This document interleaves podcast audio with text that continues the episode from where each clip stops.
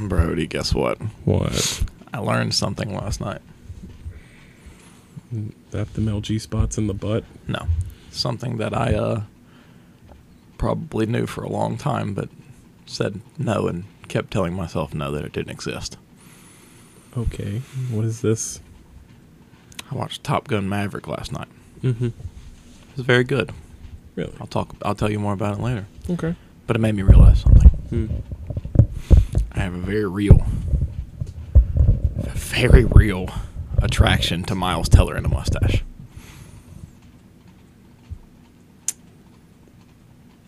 Okay.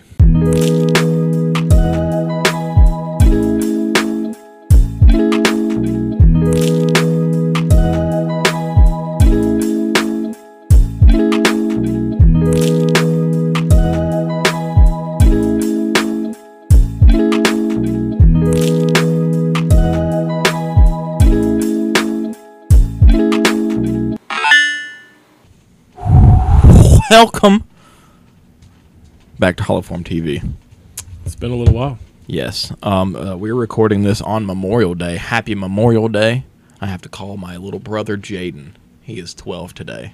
Oh God, is he? Yep. So Oh my. he'll never hear this, but happy birthday, Jaden. Um, One day he's gonna find these. One day "What he will find fuck these." Were you guys doing? when he's much older and and Big Brother is not near as much the white knight as he thinks he is. Um, yes, this is Memorial Day. We had technical difficulties on the normal day for recording. My computer would not turn on. no, no, that was that was really weird. I was kind of worried Yes, for a minute. I was very worried. Whew, I was upset. Yeah, I was- I was like, I have hundreds of pages written on my books. what is this? but well, it's okay. It's time to get an external hard drive and put them on that. They're on phone now. Hmm. Very nice. I have Microsoft Office on phone. Very Yes. nice. Yes. I'm surprised you actually have Office and not some bootleg copy. Nope. I have genuine Office. That is that is actually surprising. yep. Genuine Office.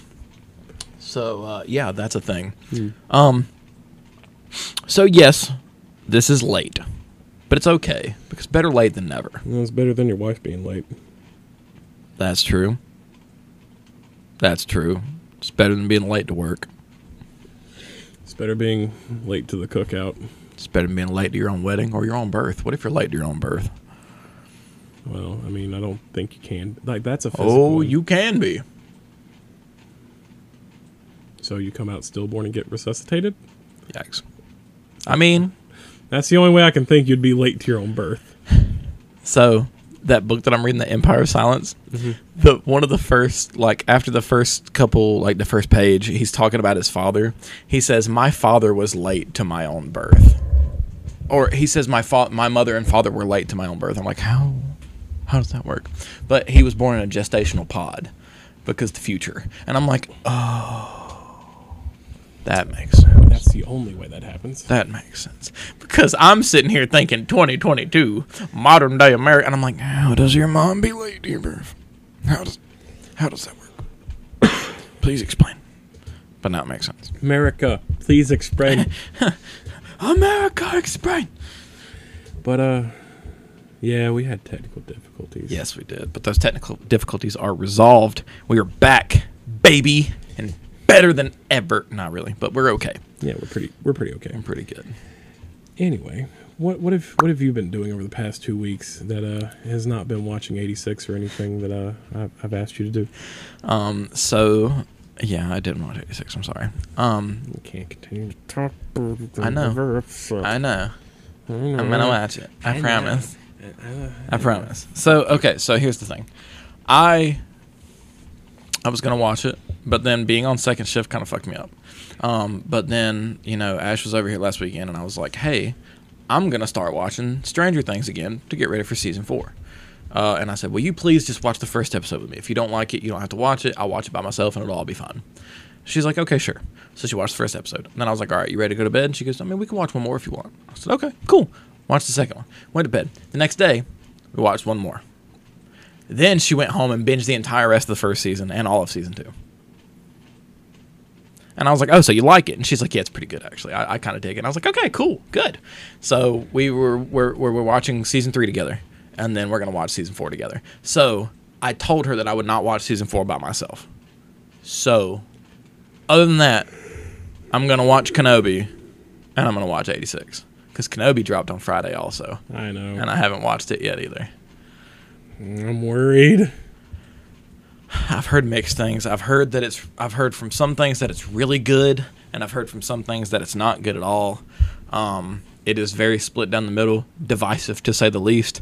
The last thing that was this divisive with Star Wars was the Last Jedi. Um, or the, you know, the the the not so Book of Boba, Book of Fett. Yeah, what the fuck? Uh, also, did you see that? Um, speaking of all that, did you see that Kathleen Kennedy, uh, so who somehow still has a job as the head of LucasArts, but whatever, or Lucasfilm or whatever, but whatever. Okay. Um, did you see that she said that they were no longer uh, that everything in Star Wars canon now, everything's going to be a, a, a thorough through line. So they already they announced a couple years back that they weren't going to do trilogies anymore because they're too singled out, and then it opens up more uh, avenues for mistakes. Um, but like Kathleen Kennedy. yeah, but she said that this this the new Star Wars canon uh, is going to be more focused, and it's all going to run more together, more thoroughly. Um, so basically, it's going to be more like the MCU. A lot of things, a lot more things are going to connect, which for Star Wars isn't a bad thing, because the first six It's a movies, setting. The first six movies connect really heavily, and all the books connect really heavily. Well, not only that, but like it's not a story about a certain group of people necessarily. Exactly. It's a story of a universe. Exactly. It's a story of a setting. Like right. the setting is probably the main character. One hundred percent, one hundred percent, absolutely. So, um, then you have. She also said that everything coming going forward will be sequel era. So they're not actually retconning what they they have. They're living with their decisions, which they should. I think they should, and I think that they should retroactively try to fix some of it because they can. It's not that hard. We've No. spoke about that. They could fix it. Yeah, no, they could. Now, Star Wars fans will be upset about it because Star Wars fans are the fucking worst. yeah, no, Star Wars fans are actually the most toxic people. the They planet. really are. They can't be happy. No. Um, and you know, I, I we watched that video earlier that I sent you. Um, and uh, everyone should go check it out on YouTube. It's called. It just look up Star Wars: The Anti Trilogy, um, and it'll make a lot of sense. Uh, I found it super interesting though because he made out a lot of really good points and a lot of the points that we had already talked about before. Yeah, I mean it's it, it was fairly straightforward on basically our our opinion about the Right. sequel trilogy and stuff like that. That He said that J.J. Abrams was basically trying to. He made the most un Star Wars Star Wars film because he went against everything that George Lucas set out to do. Because fans loved the original trilogy. When he made this the prequel trilogy be different from the original trilogy, fans hated it. So then J.J. Abrams was like, "Oh, we like the se- we like the original trilogy. I'm gonna make the original trilogy 2.0 with well, prettier see, stuff." and you see exactly what's happened after the sequel trilogy came out. Mm-hmm. Like, I mean, look at the fanfare that Hayden Christensen's getting now, well, which was always deserved. Well, I'll put it this way. So, for our entire life, the prequel trilogy was lambasted. Insert loud noise. There were certain aspects of it that people liked, Absolutely. like Revenge of the Sith. A lot The, of people the- the enjoyed fights, A, a lot of people enjoyed a good proportion portion of Revenge of the Sith. right? And like And the- Revenge of the Sith, in the 20 years since then, has been very warmly received. Now, Revenge of the Sith is that golden goose in those three movies for a lot of Well, people. you you know what I think though. I think that going to kind of like the point that the guy made in the video about you know the anti anti trilogy. right? that let's go way to put this um people hated the prequels because they were so much different from the original trilogy 100. percent however the original trilogy is three different movies Exactly. three very different movies and the and the prequels are three very different movies they are because George Lucas made a different movie every time. yep and so he made a very good point that like he made six different movies inside of the same in the Universe. same universe with a through story between them all Yep. and so J.J. Abrams decides to just make one and two, or uh, One movie.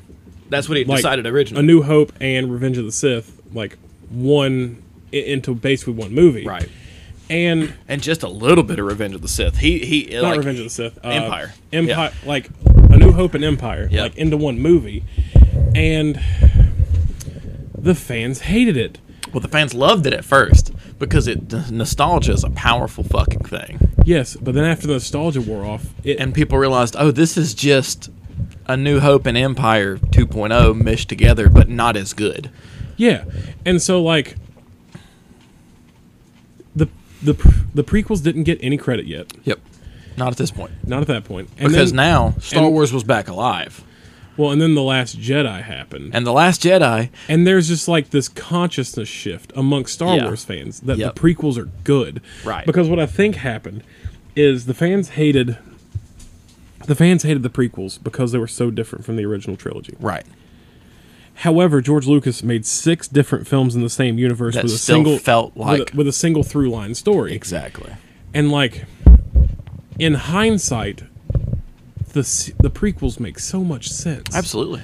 Like there's bad moments. Of course. Like, Like, and do I think Hayden Christensen's acting as Anakin is great all the time? No. But he was also fairly young when he started in Attack of the Clones. And we've all admitted, George Lucas is not a very good script writer. No. He's not. like his scripts were kind of weak, but the overarching plot line and the stories and the world he created Is incredible. is subliminal. It's it's incredible. It's sublime. And so, like, yes, the prequels have problems, but, like, they don't feel like the original trilogy. The positive much outweighed the negative. yes. You can still watch The Phantom Menace and Attack of the Clones, and even with the bad, you can still be like, these are this is still Star Wars. This is still a really good This movie. is still Star Wars. Well, and then you watch movie. Revenge of the Sith, and you're like, this was so good. People just didn't realize what we had. Yeah. And, like, looking at it in hindsight, I think what's happened is because the prequels are getting a whole lot of traction lately. Yep. Over the past, like, three, four years. Absolutely. Ever since Rise of Skywalker released, because when Rise of Skywalker released, a lot of people were like, "Hmm, okay, The Last Jedi is divisive. You either had half the fan base saying it was great, half of them saying it was awful. We'll see what Episode Nine does. When Episode Nine will draw the trilogy to a close, and we can say, okay, Episode Nine will salvage it. It didn't.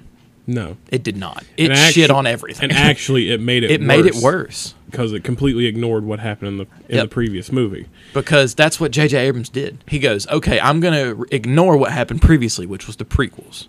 He said, I'm going to ignore those. We're only going to do the original trilogy. Okay. A lot of fans were okay with that because Star Wars fans love Luke's journey, not Anakin's. Okay, cool. That's fine. Then Rian Johnson, he made the most Star Wars film that we've had in years, but it was so anti Force Awakens that because okay because like that video brought up the best point. And it was a point that i had this weird problem with and when force awakens first came out. Why the fuck is luke on this island by himself all alone anyway?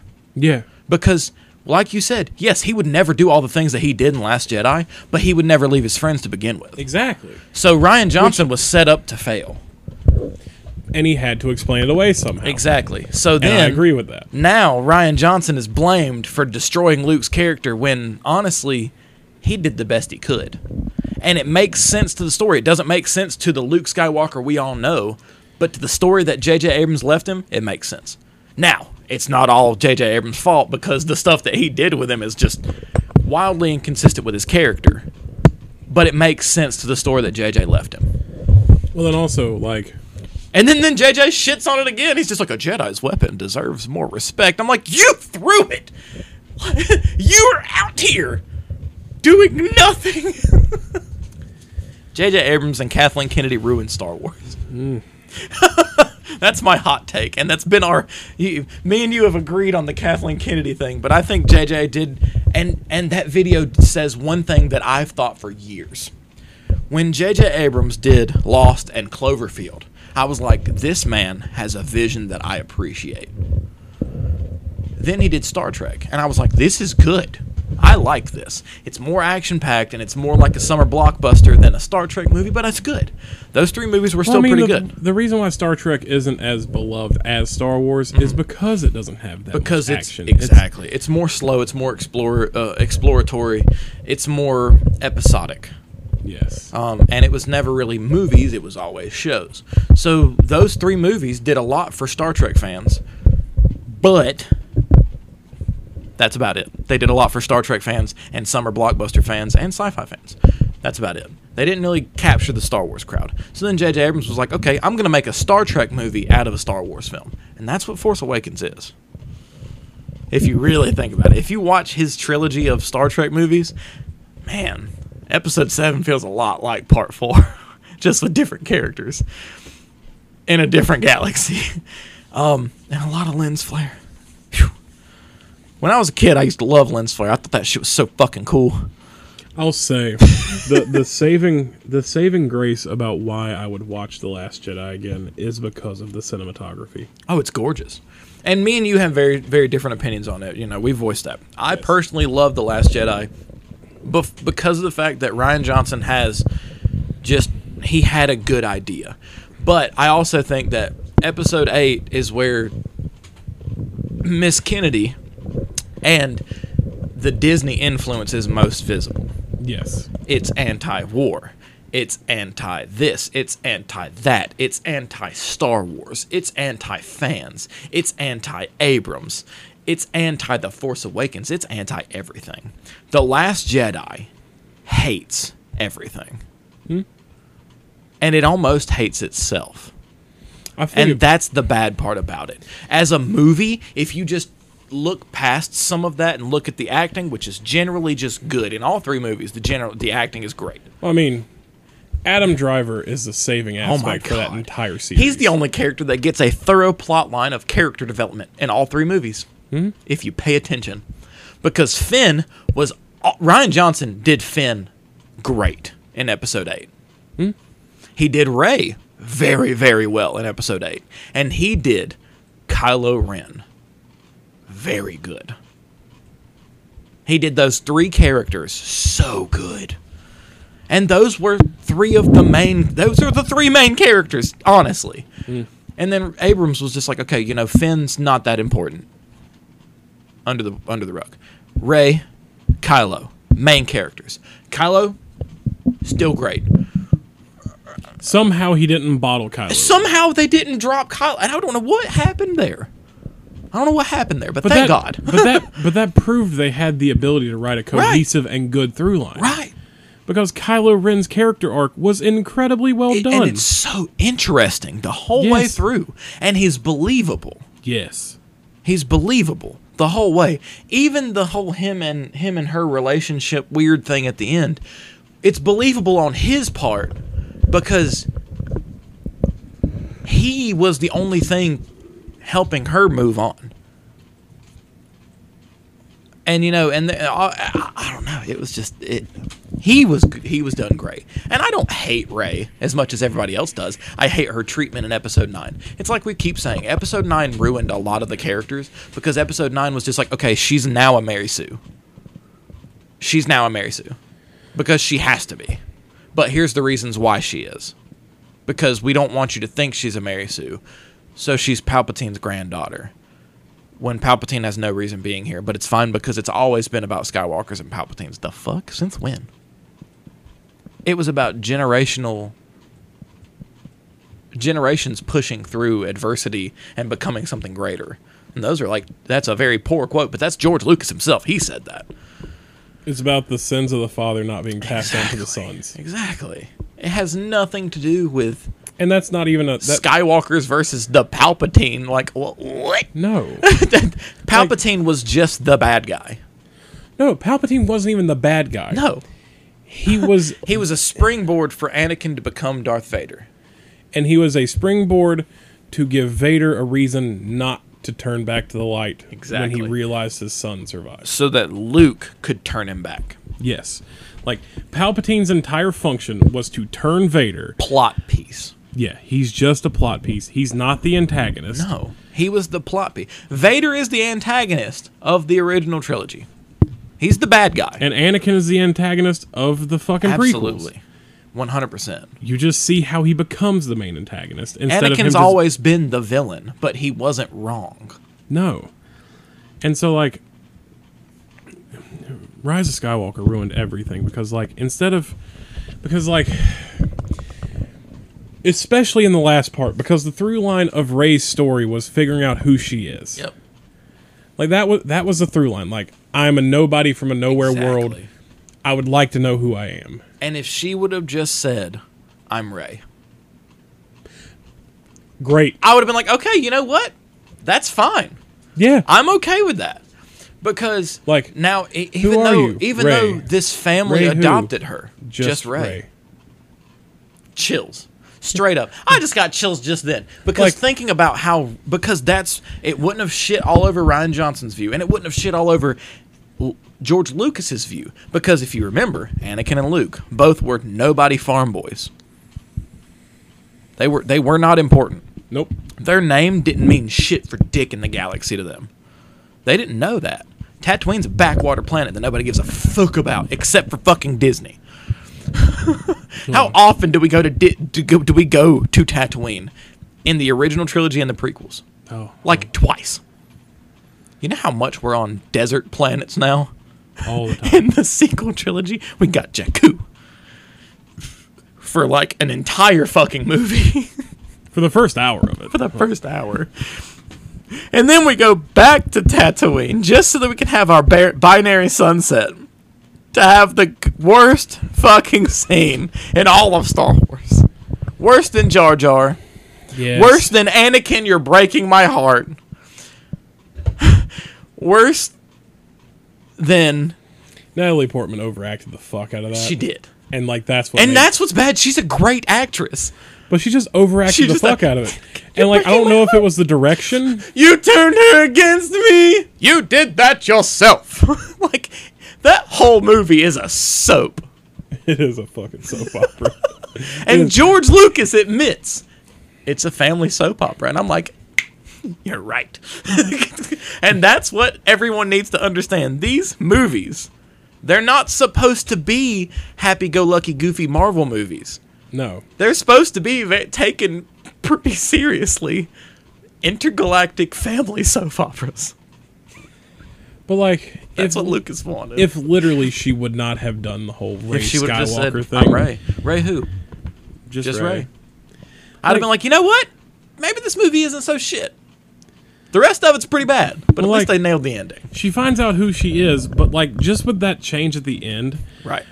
it it it her arc completes at a point of she realizes she doesn't need to be from a famous family Exactly. or she doesn't need to be anything special Right. to be important. Because because Abrams her character work in that third movie in that episode 9 shits on everything that came before and on all her development for the first two movies. Because in the first movie, she wonders who her parents are. In the second movie, she finds out that her parents didn't matter. They were nobodies. So she's like, "Okay, I have to make my own way." She becomes a stronger character because of it, only to have her character degraded Hard. again, and then learn that she's a Palpatine for some sort of inter struggle when she already had inner struggle by being a nobody, knowing that her parents were dead, never coming home. That was the inner struggle. How can I rise up to the occasion of someone who is a direct descendant of a Skywalker lineage, whose grandfather was one of the most powerful Sith users and Force users ever, and one of the most celebrated Jedi Swordsman. Knights, One of the most celebrated swordsmen. in existence, and then whose uncle is one of the most powerful Jedi masters ever, who single-handedly rebuilt the Jedi Order from scratch And whose father is like one of the greatest smugglers of and turned rebel general, and whose mother is the actual general of the rebellion. How do I adverse to that when I'm nobody? And that's inspirational. Yes. That's incredible. Not, hey, I'm Emperor Palpatine and you're my granddaughter. That's why you're powerful.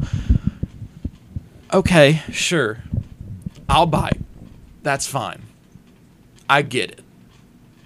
I don't like it, but I'll bite. But I understand why you felt you had to do that. Right. I don't agree, but I get it. But then, It completely ruins the character arc that she was on. because she could have just rejected that shit and said, just because I have your DNA does not mean I'm yours.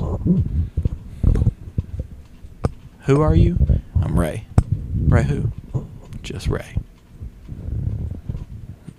And it would have been a lot better because of it. Because then it would have her character. It's all about the character.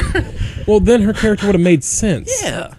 Even if I didn't, and it's like like I just said, even if I don't like some of the decisions that they made, at least her character would not have been just mutilated. Yeah. Because now the fans don't want to see her come back. No. And that sucks for Daisy Ridley because she did an incredible job. She did the best with what she got.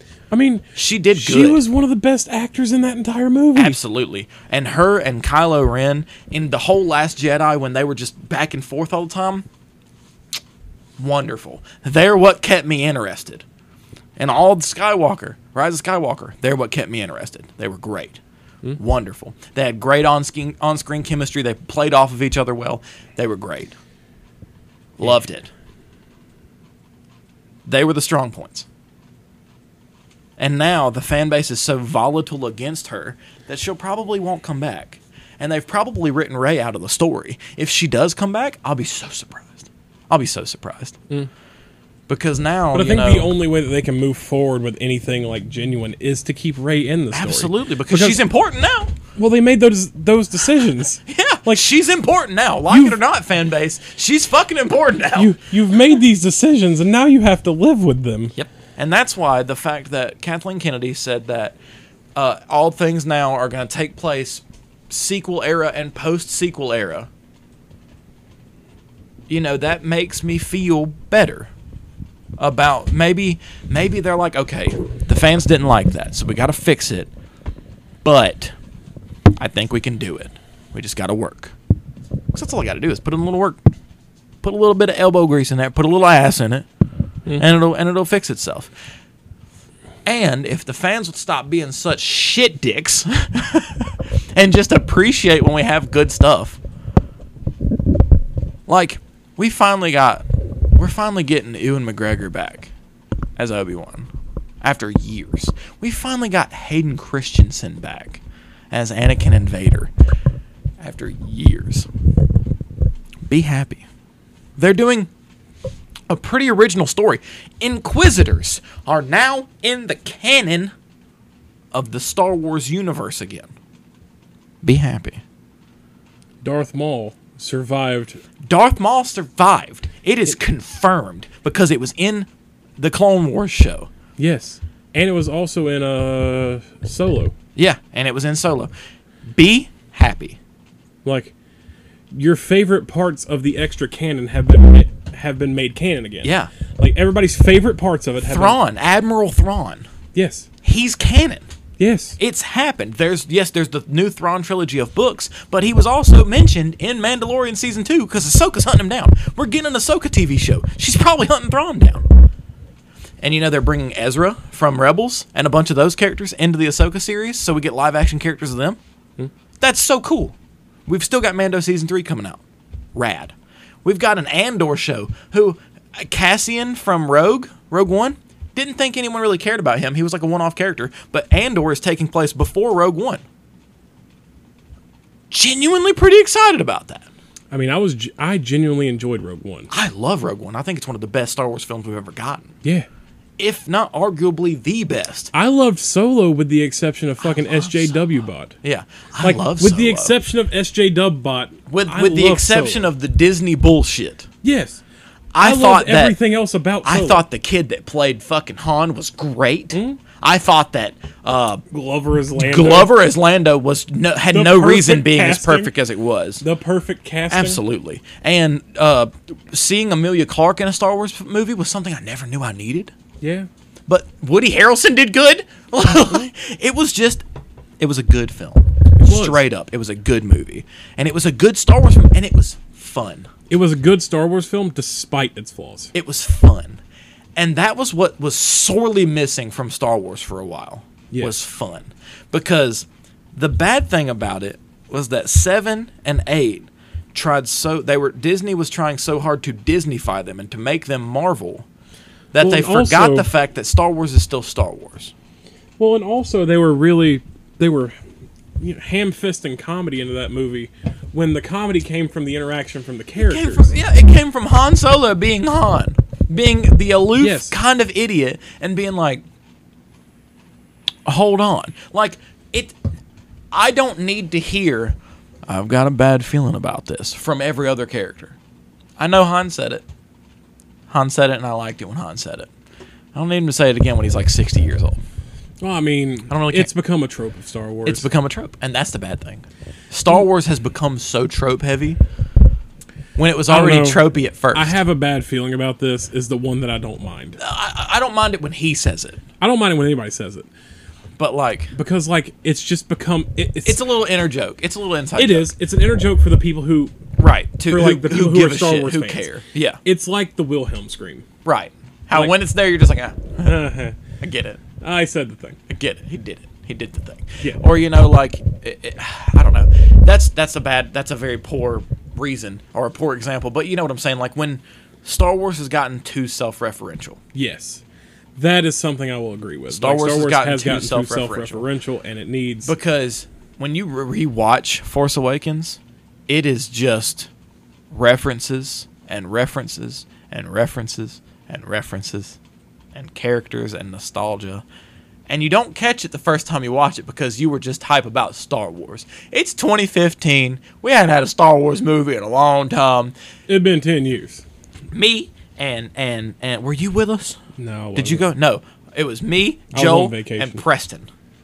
And we were so fucking excited. We had a countdown on the computer at the shop for that day. We got off work, we went and ate, and then we went to the fucking theater. And we watched it. And we all sat there, screamed and cried and hollered like little little little baby boys. We're just like Star Wars! And it was great. Incredible. We loved it. Then when it came out on Blu-ray, I got it. Went home, watched again, and then I said, "Okay, I want to see how it fits into the whole thing." So I watched all of them and watched that one, and I was like, "Man, this movie feels awful fucking familiar now." Huh? Maybe it's just me. Maybe it's just me. Part eight comes out, or Rogue One comes out. Watch Rogue One. Rogue One was good. Loved it. Great. Mwah. Rogue One is kiss. probably one of the best Star Wars movies to come out in a long. incredible. Loved every bit. probably of it. one of the best ones since the prequel. Since, Absolutely. not the prequels. The uh, since the original. since the original trilogy. Absolutely, I think that it's it's just one of the best Star Wars movies we have. May, arguably the best. If someone says, if I say, well, it is definitely the "What's first. your favorite Star Wars movie?" and they say Rogue One, I'm like, okay, fair enough. And it's the first time we really get to see Vader actually being a badass too. Oh yeah, and it was for like five seconds, But and it was fucking rad. But I'm like, I understand why the whole galaxy's terrified of him. Hell Like, yeah, that shit's scary as fuck. just- because without because without like the supplementary material, we haven't got to see very much Vader doing Vader shit. Because we just hear all this scary shit about him. We're like, how did you like we know why Anakin was was so good. But we haven't seen Vader do Vader shit until Rogue One. And well, Vader should be even better than Anakin because Absolutely. bionic like bionic stuff is going to be faster. Right, because that he's got Sith now, so he's not he's on the dark side now, so he doesn't care about holding back. The women and the children too, fuck them. Younglings, should have stayed in the sack, homie. Like shit's bad. Like he's Have one you of the played most Jedi power- Fallen Order? Uh, a little bit of it. Wait, you mind if I spoil the ending? No, Okay, it's not really the ending. Vader is the final boss. I don't doubt it. and you cannot beat him. It is impossible. You have to run. And it's terrifying. I have never actually been afraid of Vader. Even as a kid, I was like, you're just so fucking cool. Nah. When Cal Kestis, when he pops out and just fucking kills a character, and then he's just standing there, and he holds up his hand, and Cal's is like, ah! Takes off fucking darting, and you just see a life bar pop up, and it just says fucking run. And I'm just like, oh my god. and then I take off fucking getting it. Because I can't fight this motherfucker. I'm just a little bitch. And he is the Sith Lord. like the What? greater galaxy doesn't really know about Palpatine. The only person they ever see is Vader. Vader is Vader. Like he's it. That's that that this is the granddaddy of oh shit. Run. Cue the soundtrack. Cue the Benny Hill. Throw in soundtrack, my AWOLNATION, and I'm about to run. cue in the uh, Benny Hill music. yeah, like I took off fucking getting it, and I was like, and that made the whole game worth it. I was really lukewarm on the game most of the time. I was like, man, the person to person combat, great. I hate fighting creatures. That's shit. The explorations, great. story was okay. As soon as I got to that, I was like, damn, this is almost worth playing just for this five minutes because it made Vader scary. And you know what it thought about? Rogue One. I immediately was like, nah, it's like the hallway scene. It's like the hallway scene in Rogue One. Because as soon as you see that lightsaber ignite and you're just like, oh, and then you see the hallway, you're like, I know this hallway. I know this hallway. I don't have the Like other end of the little hallway. kid in you kicks in because the very first time you're seeing episode four and you're like, I know this hallway. This seems vaguely familiar. And then, and you're like, oh shit. A lot of people are about to fucking bite it. And be like, y'all need to run, homie. like, y'all are, y'all are done. and then everyone dies. He wipes everybody. And I'm just like, man. Episode 8 comes out. And episode 8, everybody was the same way. They were riding the high of new Star Wars. And that first day, it's pretty positive. The next day, suddenly fans were like, hey, yo, this movie was kind of shit. Critics were just like, oh, the movie's incredible. Because critics. and then you had then and then suddenly it just shifted and you had either fans that really liked it or hated it. There was no middle ground. Like most people either hated it or loved it. Now it's kind of like okay, it's it's fine, I guess. It fits. It's whatever. It's not as bad as Rise of Skywalker. Everyone can agree that it's not as bad as Rise of Skywalker, but it's not great. Unless you're the people like me who like I look past all the weird bullshit. I think it's a good movie. The funniest part about Rise of Skywalker is when the memes happened where oh like Oh my god. Kylo Ren Yeah. threw his lightsaber and then Grievous is like another to my collection. Yep. like that is the best thing that Rise of Skywalker gave us though. Like the movie itself was just so lackluster. it was boring. it was. It looked good. Yes, it looked great. It's pretty. Hmm? It's not as pretty as Last Jedi. and there are some But really, pretty. really, really cool scenes. Hell yeah, there's some Like- good shots. Like the fleet of star destroyers rising Yeah, up. which doesn't make any fucking sense. But still, my little goopy goblin brain was like, "Oh, that's cool." The Imperial Navy. Like me being a Sith fan, I was like, "Hey yo, the the galaxy's fucked, bro. The galaxy's fucked. Y'all are done." And then a Mary Sue on a tauntaun stopped it all.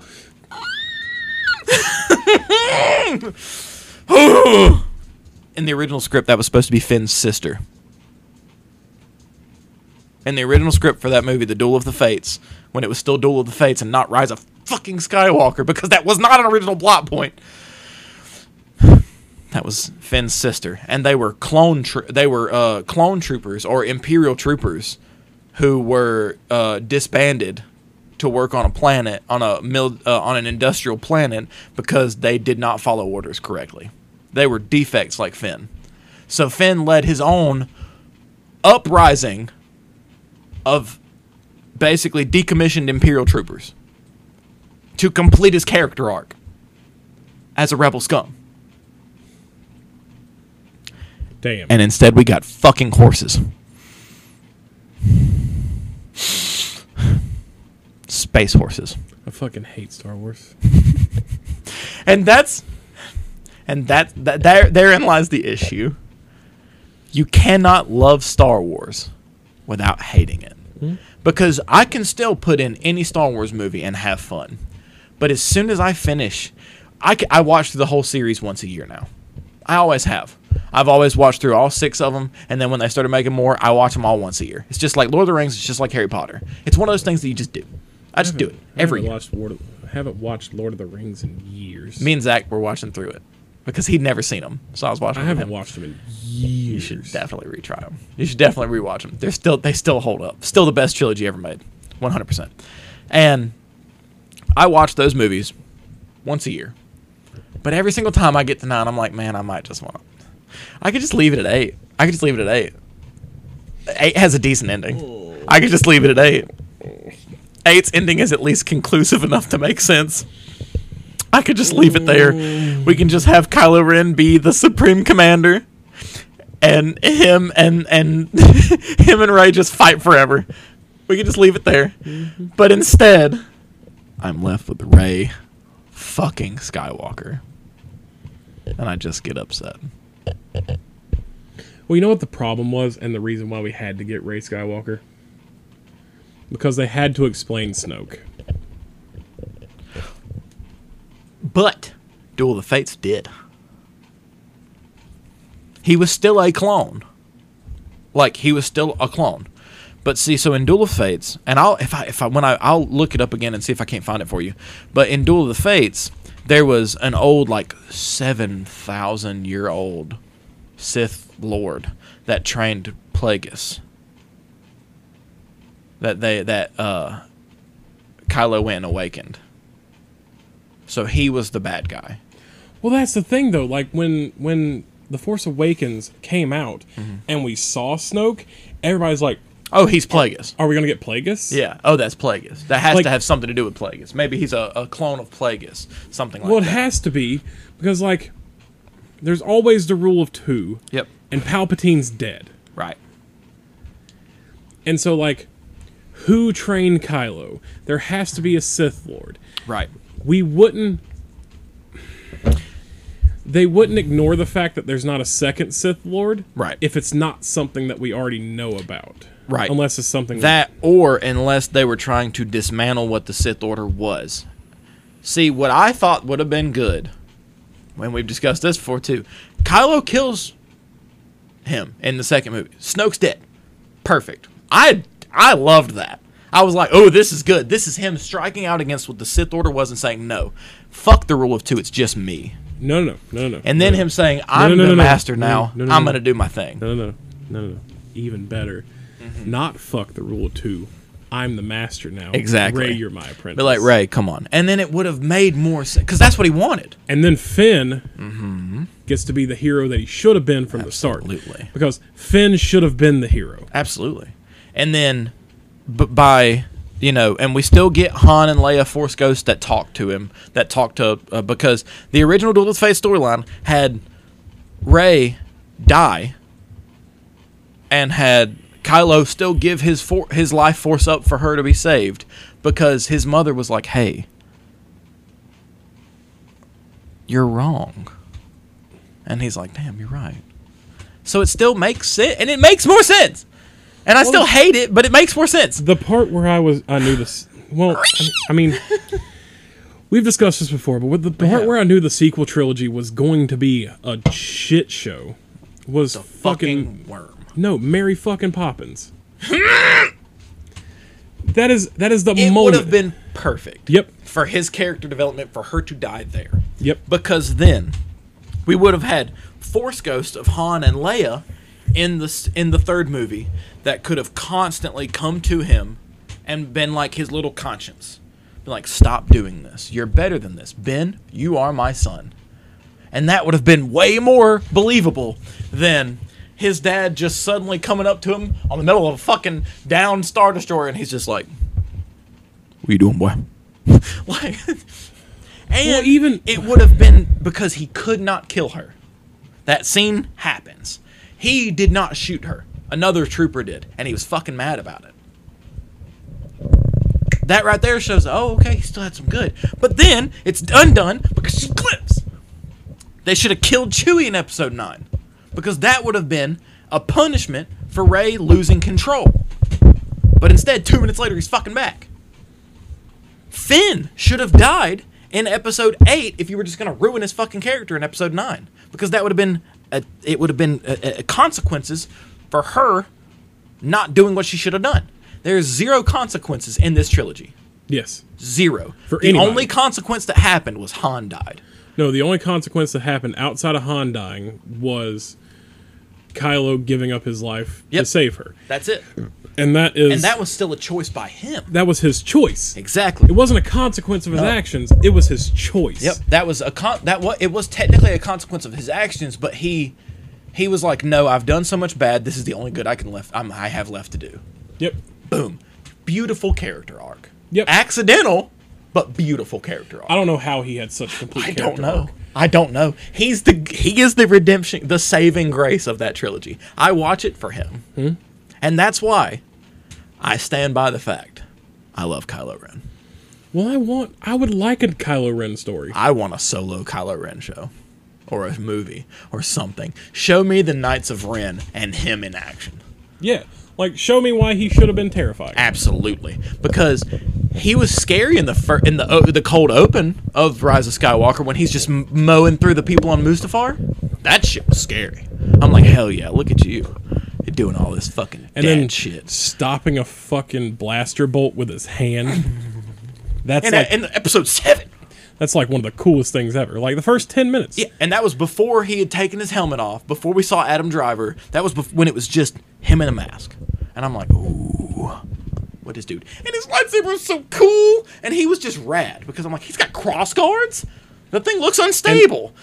and like an unstable blade, Hell like which had been a, well, which had been a concept in like the custom lightsaber community for like ten years, but like it had Mm-hmm. Never been in a Star Wars movie. nope. And like they did that, and it's like, oh, And I like the fact that it was a me- it was almost a metaphor for his unstable belief in the Sith way, and it was just Kylo Ren was perfect, accidentally, but he was, which just shows that they could have done well, but they fucking didn't, and it's upsetting, you're correct. and I hate it, but it's okay because at the end of the day, we still love Star Wars, and that's why we're so angry about it sometimes because we do love Star Wars genuinely. Yes. it's one of my favorite things ever. It is. It's one of my favorite things. Ever. and all I want is good Star Wars. yes, All I want, I don't even want. I don't even. I don't even need magnificent or No. masterpiece Star Wars. I just need Star Wars. I just need a Star Wars with a comprehensive story that's fun to watch. that just as long as it's entertaining on my second, third, and fourth watches. Because any Star Wars movie is fun the first time. Yep. I can sit down and turn my brain off and be a little kid for that two, three hours. Yep. But the second, third, fourth, fifth onward, I'm just like, oh. I have not watched Rise of Skywalker again since the first time I watched it. That was the f- that was the first time a Star Wars movie has completely disappointed me to the point where Absolutely. I, where I did not want to watch it. Because you even you do not like Episode Eight, but there's still some things in there that there you can there watch. are some things like in the movie- throne room fight is you can watch the movie for that alone. Well, not only that, but like the entire sequence of like the second half of that movie, Absolutely. is brilliant. One as soon as they get past the casino. The casino is the break point in that movie. Yes. If you can make it past the casino, the rest of that movie is so fucking good. Everything before that, before the casino, Hit or miss. is okay. it's hit or miss. It's okay. yeah. you can either you either okay, I get it, or you're just like, why the fuck is this here? But after the casino, that movie is a mile a minute, and it's busy, and it's pretty, and it's fucking great. It is it is some of the best Star Wars can get. It is, with the exception of like some of the big problems that I have with Right. that second half, like Right. the real pandering of identity politics inside Right. of it. Absolutely. and, and that's just The pers- Disney bullshit. yeah, the Disney bullshit Yeah. with it.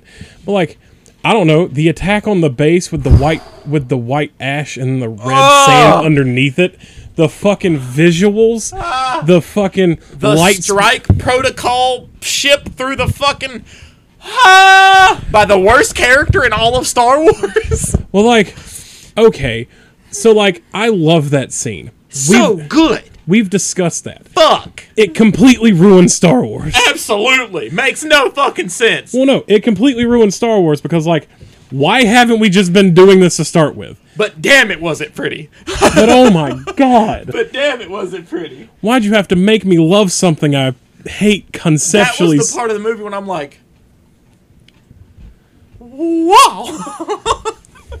like that. The first time I saw that scene, I had to pick my fucking jaw off the floor Hell yeah. because I'm and like, every time I watch it now, I'm every still time like, s- that's so fucking pretty. who came up with this? I should kiss you. Like this and is then so also good. kill you. Yeah, Because you've like, ruined. fuck you for breaking the rules of Star Wars. Everything that we've known for literally my entire life Uh, is just gone. Yep. But God bless you for giving us literally one of the single greatest scenes ever. I don't know how to feel. That's just fucking. but it's okay because I will have Kenobi. Well, Kenobi's coming out episodically. It's coming out weekly. So when it when it wraps up, that's when we'll talk about it. Actually, um, so we'll talk about Kenobi eventually. I'm going to watch it. When it's all finished, we can talk about it, and that way we can I, give. a- I'm going to watch it. because it's it's Kenobi. It's Ewan McGregor. I'm like, Kenobi. like, come on, man. This is so good. And it's Hayden. Hayden's back. in a much more mature role where he knows Yeah. what he, where- he knows what he's doing. Right. Oh, I'm so excited. And like, it's gonna be good. I hope it is. I think it's gonna be good. I really hope it it is. is. And I'll be able to talk a little bit about Stranger Things Volume Season Four, Volume One, because I'm excited about it. I know you don't really care. I've I've tried to watch Stranger Things multiple times, I know. Oh. I know. And it's and just every really not your thing. and I, every single time I do, Mm-hmm. the thought in my head is, why are these characters fucking insufferable? But the, and and it's because they're children, Yes, and it makes sense. yes, but they're fucking insufferable. How far have you gotten? I watched like five or six episodes. Okay, Like, I've watched, I've gave it the college fucking. but you have not gotten to the actual them getting older yeah, no. because they do get older. They grow up in each season, of course.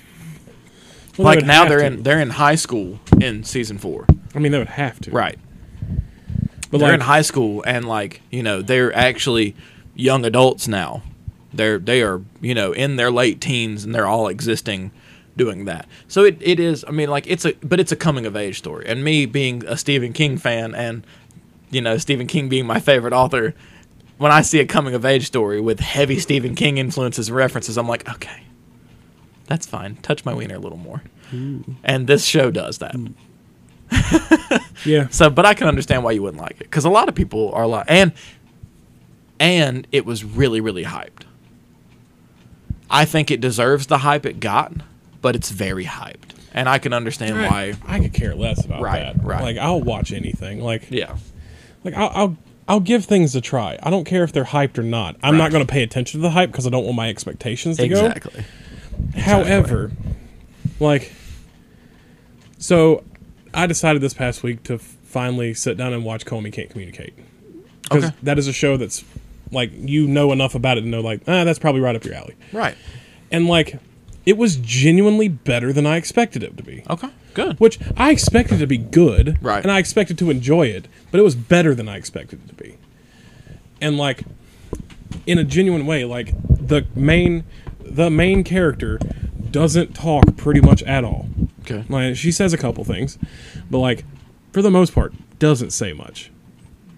But the moment she does say something, is very special. Right.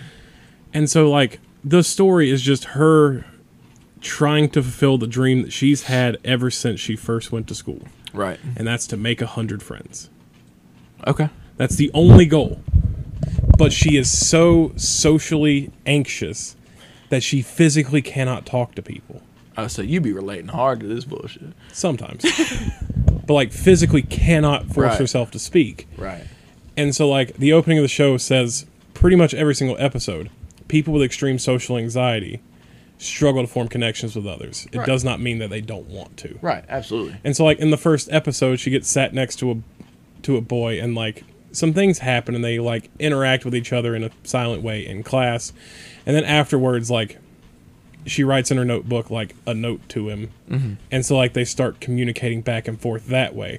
And like in the first episode, like they're in the classroom alone, and like she's just talking by writing and like they get to understand each other Right. and like throughout the show that he like just starts being able to read her emotions mm-hmm. and like tell what's going on like he can always see what she's thinking because like he just understands her after this and he's like all right well then i will help you with your goal Right. like, like wh- what is your dream i want to make a hundred friends Right. that's it That's all. that's all. Well, I'll be number one. And then like one of his close friends is number two, and then like it gains and like I have a major problem with the show, and that's that one of the people she gets into her entourage by the end of it is super fucking annoying to me. Like I, mm, she's she's seen as the goddess of their class, basically. Oh, okay. Like, oh my god, it's the fucking queen of the cl-. like. Right. She's People- the queen of the castle type shit. People are obsessed with her, right. and they don't realize the reason why she doesn't speak to people is because she's socially anxious. They think it's because She, she, just thinks does, yeah. she, thinks, she's, too- better than everyone. Yeah. Gotcha. And so like she is the actual like object of everybody's infatuation. And every single time they do something like that, she gets so fucking uncomfortable. Mm-hmm. And it's like that's realistic.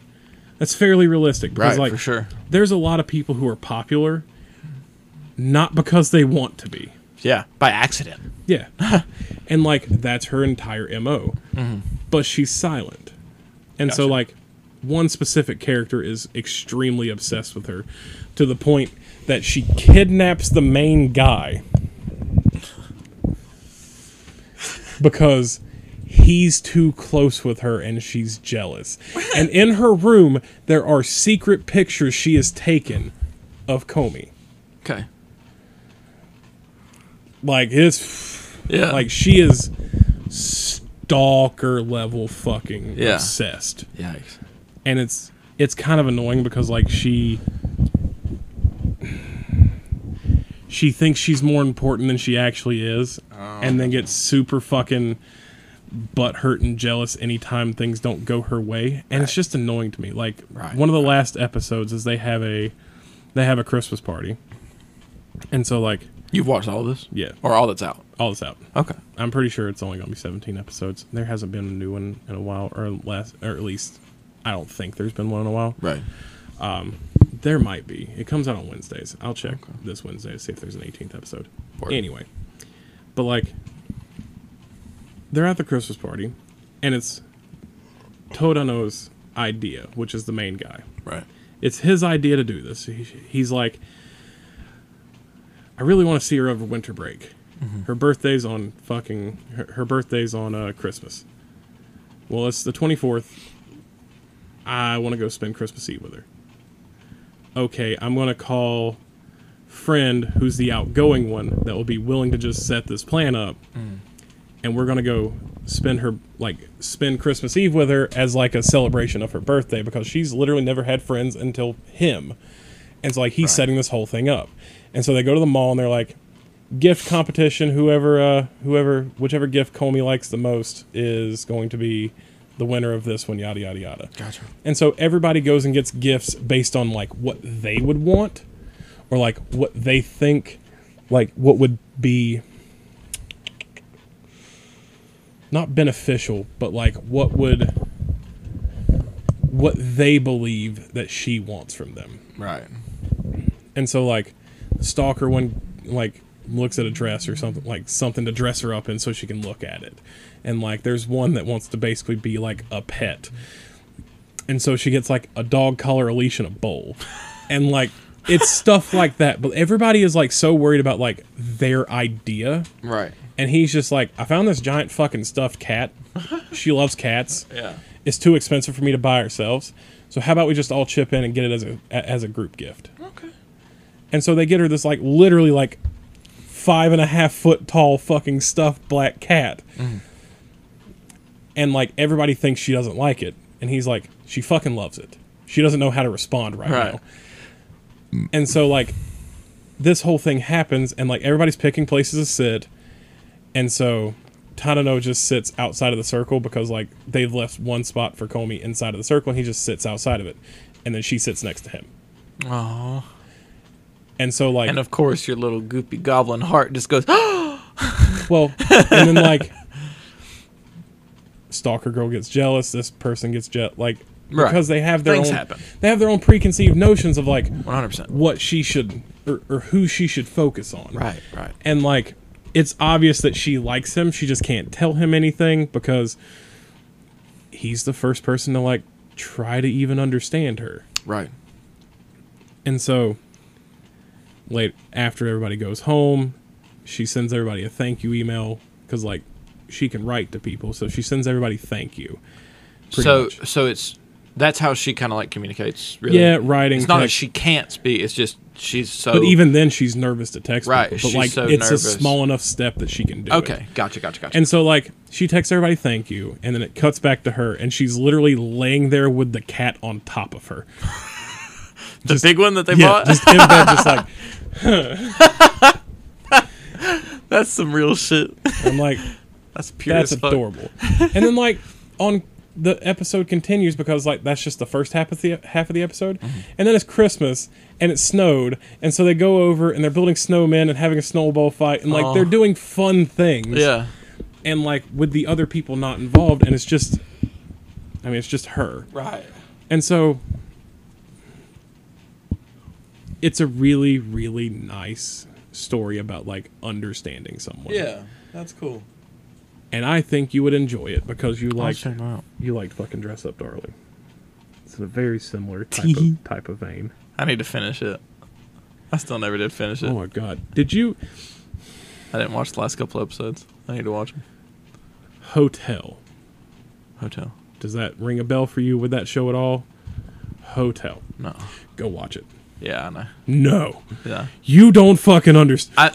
Is that the scene where they're taking the pictures? I mean, there's plenty of scenes where they're taking pictures. No, like on, on the bed. yes. Okay, I've seen that scene because TikTok ruined it. But like, yeah, I know, I know what you're talking about. I need to watch it in context though. So much tension. Yeah, that's when you're like, just do it already. God. Fuck. that was a. As a viewer, that was more tense than most horror movies I've ever watched. It was tense. Yeah, Like you could, mm, the way it was. the put- tension was palpable. You could cut it with a knife. Yes, it was. It was. It was almost visible. Yeah, Like it was. It was tight. you're like, this shit's intense, and I fucking hate it. that's funny. my very uh my very wholesome show became very not wholesome very fast and i'm like i understand mm, this shit's spicy. Oh my god. When- when- Okay, I. And then they split. Okay, good. Whew. I thought my beautiful, perfect boy and wonderful, wonderful. no i just thought it was going to actually take a serious turn and i was like okay Yeah. well I'm, I'm i'm okay with this but like that the just the overall tension of that moment was Right. like masterfully crafted Right, right. and so like sure. it's something that you you need to watch hell yeah. No We're gonna take a minute for our commercial, our uh our one ad. our daily smoke break Yep, and we'll be right back. Um, so Brody, earlier I uh, I went, I, I stated that I went and saw Top Gun Maverick yesterday. full pause Full pause, hold pause, Full pause. full stop. Before you get into that, I have an actual question that I just read and I want to pose to you because Okay. it made me think because I'm like, yeah, that's pretty fucking true. All right. Why, Why? in pretty much every single scenario, Okay. is the protagonist corruption arc better than the villain redemption arc?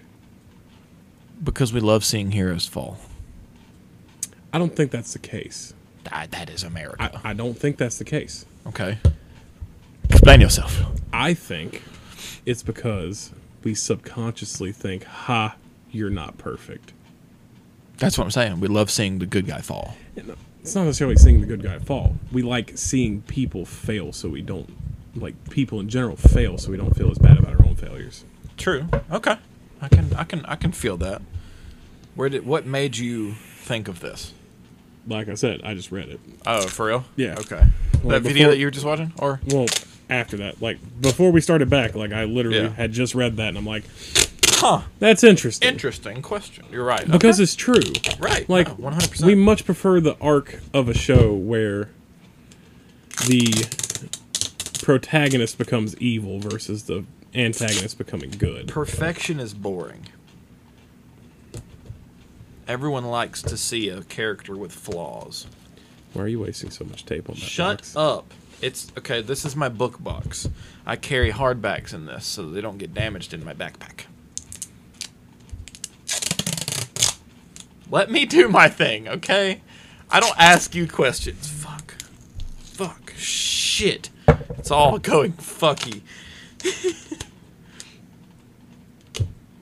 I don't ask you questions about why you breathe. Isn't, isn't the point of a hardcover for it to be more durable? Yeah, but I just don't. I'm. You know what? Let me live my life, man. Couldn't you just take the jacket off so it didn't get damaged? Oh no, I do. I still don't want them to get damaged. Anyway, So, went saw Top Gun last night. Okay. We've never actually talked about Top Gun at all. How are your feelings on the original Top Gun? Is it just, you know, it's a passing movie that you watched when you were younger and you're like, okay, it's fine, but eh? I was Or- bored. Really? You didn't like it? Honestly, I was bored. Okay. Um, I don't know. Maybe now, if I watched it with being more into like romance stories and stuff like that, like, And being more into military stuff. well, see, that's the problem. I was even into military stuff back then because like I'm that's just kind of who I am. But Right. like, in the same sense of I fucking hate Titanic. I just want to watch the boat sink. Okay. I hate Top Gun because I just want to see aerial dogfights and they put a romance story in it. Heard. Okay. Okay. Like I just want to see fighter jets do fighter jet shit, Right. and I have to contend with this romance story interrupting my fighter jets doing fighter jet then shit. you might actually like the sequel a lot more. So Maverick uh, is a direct continuation, but it does take place 30 years later. Um, Pete Maverick Mitchell is still a captain, only captain, when everyone else around him is you know admirals and shit like that because like and he's the most distinguished captain ever but um he's still a captain because he's just insubordinate and chillish um but he's just the the best pilot ever. You know what I mean? Um, and this movie, it's the it's the perfect amount of nostalgia because you know the the difference between this movie and something else is that these are supposed to be real people. These are actual pilots in our modern day world.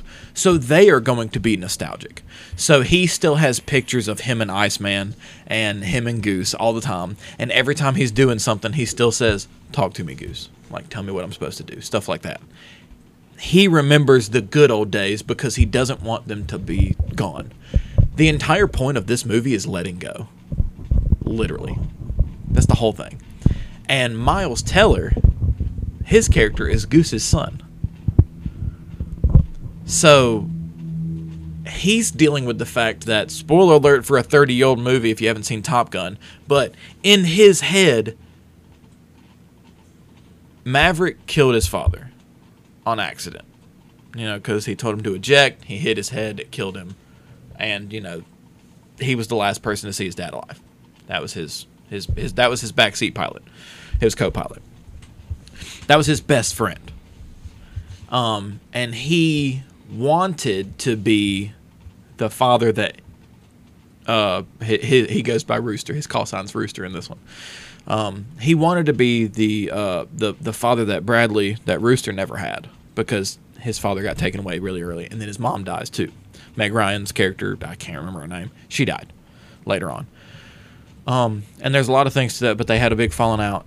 Uh, and it's basically there's the there's the actual a plot of the story, which is like a mission that they had to go on, and it's like it's Maverick's last chance to be anything important to the to the Navy, um, and he has to train these new these newer ace pilots to do things, to do the hardest mission that a pilot's ever done, basically, and you know, um, Of course, because Tom Cruise. yeah, It's always the impossible mission. but. I gotta give it to him. I think Tom Cruise is a piece of shit human being. Don't like him. He's an idiot. We're not even gonna get into all that. Tom Cruise is a fudge pack. But I think he's a fucking idiot. But the boy's a he's a great actor. Always has been. And since Mission Impossible 3, 4, 5, and 6 were so fucking good that I'll go see the new one when it comes out. They're incredible because Tom Cruise still does his own stunts at almost 60 years Look, old. I may not like Tom Cruise, Yeah. but I will never take anything away from him. That Hell man, no. that that man deserves what he's got. And the reason Top Gun Maverick is, in my opinion, better than the original one is because he said, I will only do this movie if it's real F 18s, real stunts, and these people really learn how to pilot these planes. So they were actually in planes doing these maneuvers. It's all real Damn. the only thing that is and like they would they like digitally you know over some things to make it look cooler in some ways but all of it's real and like He swore up and he's like, "We're not doing this movie unless we do it right. We're doing it real." So all these characters learned how to do this shit. So like any of the cockpit cameras and stuff that you see were actually them in the cockpit of an F-18 Flying. flying. Like legit flying. So that makes me actually kind of want to watch the movie. Exactly. Like, uh, There's one scene at the very beginning which uh, they they flew a real pilot or a real jet, but they like digitally overed it to make it look like a more prototype aircraft that's supposed to be able to push past Mach 10, or that's supposed to be able to hit Mach 10, and they hit Mach 10 in this fucking movie, and it's so cool. but like, it's a prototype aircraft that can hit Mach 10. That's what the whole thing is. So of course that does not exist. no, we've gotten close. Right, we've gotten close, but that exact thing does not exist. So that, of course, is digitally rendered over, but it is a. He was flying a real plane that they made look more futuristic. And Ed Harris's character is in that scene as Admiral Cain or as Director Cain. And he's they only had one take of that scene because they blew the set away. So they had to use the first take, which I think is just cool. But like Tom Cruise developed the training regime that the other actors went off of to learn how to fly. Because he's had his pilot's license since the original Top Gun or something like that. Because he wanted to learn how to fly so that it would be as realistic as possible. And now he's just like, nah, we're using real F 18s. And I'm like, that's so cool. How the fuck did you convince the government to let you have real F-18s? So like my my brain the whole time in this whole movie is just because when I was a little kid, I wanted to be a pilot. I, thought, I was like, I think that would be the coolest thing, but then I'm way too tall, yeah. and they would not, you know, I would never be able to get in. I mean, you could pilot, you could pilot a cargo plane, maybe an That's about it. Yeah, that's about it. But like, But fighter jets are not in my future. Never no, would be. never will be. You have Never to be will below five seven or Yep. some some. And Tom Cruise is a little fucking person. um, but yeah, nah, it and it was so good, and like the love story, way less. Not near as much of a love story. Like there is still a you know a romance because him and Penny are still there, but like, it's not like that. It's not the that's not the A plot. With the B plot being the planes. The planes are the A plot, and then him and Miles Teller's character's relationship is the B plot. Him and Penny's relationship is a C plot. So like it's the back burner, hmm. and it's still good. This movie had no business being as good as it was, but it, it is single handedly reinvigorated. This movie and The Northman have saved modern cinema for me. Hmm. Because that's two movies back to back that I saw that I think are 10 out of 10s. Hmm. And I loved every minute of it. I would go see it again. Absolutely. It was so good. It was hmm. absolutely incredible. The cinematography was wonderful. It felt, and you gotta see it in theaters. If you're interested in this movie, you gotta go see it in theaters at least the first time because it's so loud. And like, yeah, and they like it's real G's that they're feeling. And like at the very beginning, Tom Cruise is like, "Listen, you need to understand that we did this for the fans. These are real planes. These are real G's. This is real piloting stuff that they that, that we had to learn. Enjoy." And I'm just like, Like in the movie, "Yes, yes, this is all real. yes." And like they really do push the pilots to that limit so they can see them. So they had to like sign shit and all kinds of stuff. Now, of course, like the crashes and stuff that happened, of course, are, you know, digitally put in because they're not going to actually scrap aircraft for Yeah. for stuff like that. But like they actually push the planes to real G's and they yeah. And like every person on the cast too is swearing them that they're like, no, like this was legit shit. Like we had people pass out because they were their bodies were not accustomed. And like they were uh supposedly like from what I understand is you can't eat a lot before you go on a mission because your stomach will impact Im- impact and your lungs and shit will go in for the G's. So they would just the the cast is like, nah, we ate a lot of water and air because that's all they could eat before filming. Because like if they got in the plane, they would puke everywhere. Oh yeah, no. So I'm like, that's fucking crazy. It's wild. And is- these people, they their training regime worked. Because because I've always thought like like Miles Teller's he's he's a genuinely attractive man. I think he's a handsome man. But when he took his fucking shirt off for those scenes, I'm like, damn boy, you were ripped. Good See- lord.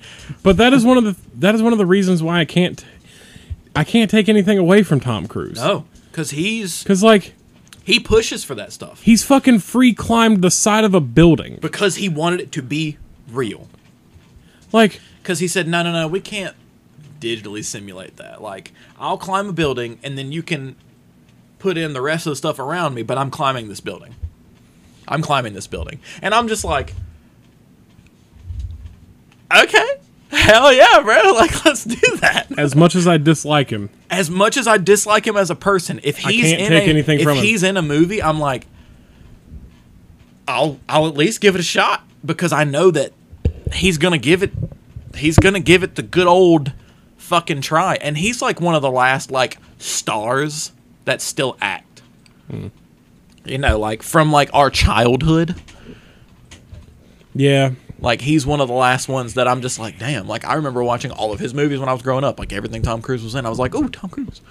You know, like so it's kind of wild. And you know, seeing him still in great shape. Yeah. I mean, Leo doesn't do much anymore. He still acts, but not as much. He's very selective with his roles, and all of those big stars are very selective with their roles now that they're older. Russell Crowe, Kurt, or Yeah, like Russell Crowe's gonna he, now he's in the MCU. He's he's gonna be Zeus in the MCU now. okay, Russell Crowe is. So like and now and that's what it looks like. Now you either become a part of a dynasty, like one of these big dynasty films.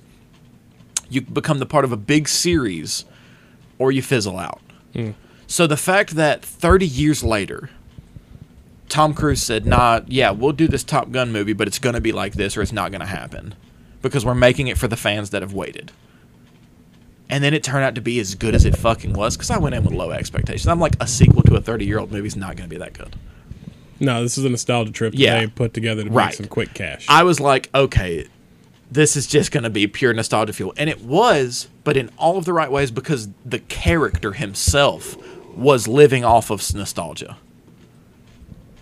And the movie is about letting go. See, I have I have no problem with reboots No, as long as they're not. done right. Exactly. And this was one of the most pure. And if they don't do a sequel, I'm perfectly fucking happy with this. But if they do, and it's Rooster's character now as the main character, this is the most perfect passing of the torch moment that could have ever happened. Right. And it's incredible. Correct. Oh, it was just so. It, it was everything that I I didn't. Oh, I didn't expect it to be near as good as it was. And I, me, me and Dwayne and Ashton went and saw it because Ash. That's one of Dwayne's favorite movies ever. It might be his favorite movie. Um, and he wanted to go see it, and I was like, I want to go see it. And Ash was like, I don't really care, but we'll go. So we went, and me and Dwayne are over there like, whoa. and we left the movie, and I go, Dwayne, how was that? And he goes, very. It, a one, very good. Everything I wanted. I was like, absolutely, it was fucking perfect. And I was like, Ash, what do you think? She goes, it was fine. She's like, I just don't really care about those kind of movies. I'm like, that's fine. That's fine. It's not for everybody. Like, I can understand that. It's not for everybody. No, but real fighter jets doing real fighter jet shit. That's, right, and that's like that's I was- cool. that's fucking cool. So that's why I'm saying, even if you didn't really care for the last one, you should probably give this one a shot. Or wait till it comes out on Blu-ray, and I'll have it, and you can come watch it with me. Because I thought it was great. I thought it was so good. I have I have yet to be more pleasantly surprised with a with a movie that I thought would just be eh, and it was incredible. I thought about it all night last night. Like I was laying in bed, I'm just like, damn, that movie was fucking good. And like The Northman, I expected to like it because I like Robert Eggers. So like, I knew that I would enjoy it at least on some passing level, and I thought it was incredible. It blew my expectations out of the water. But this movie shattered my expectations.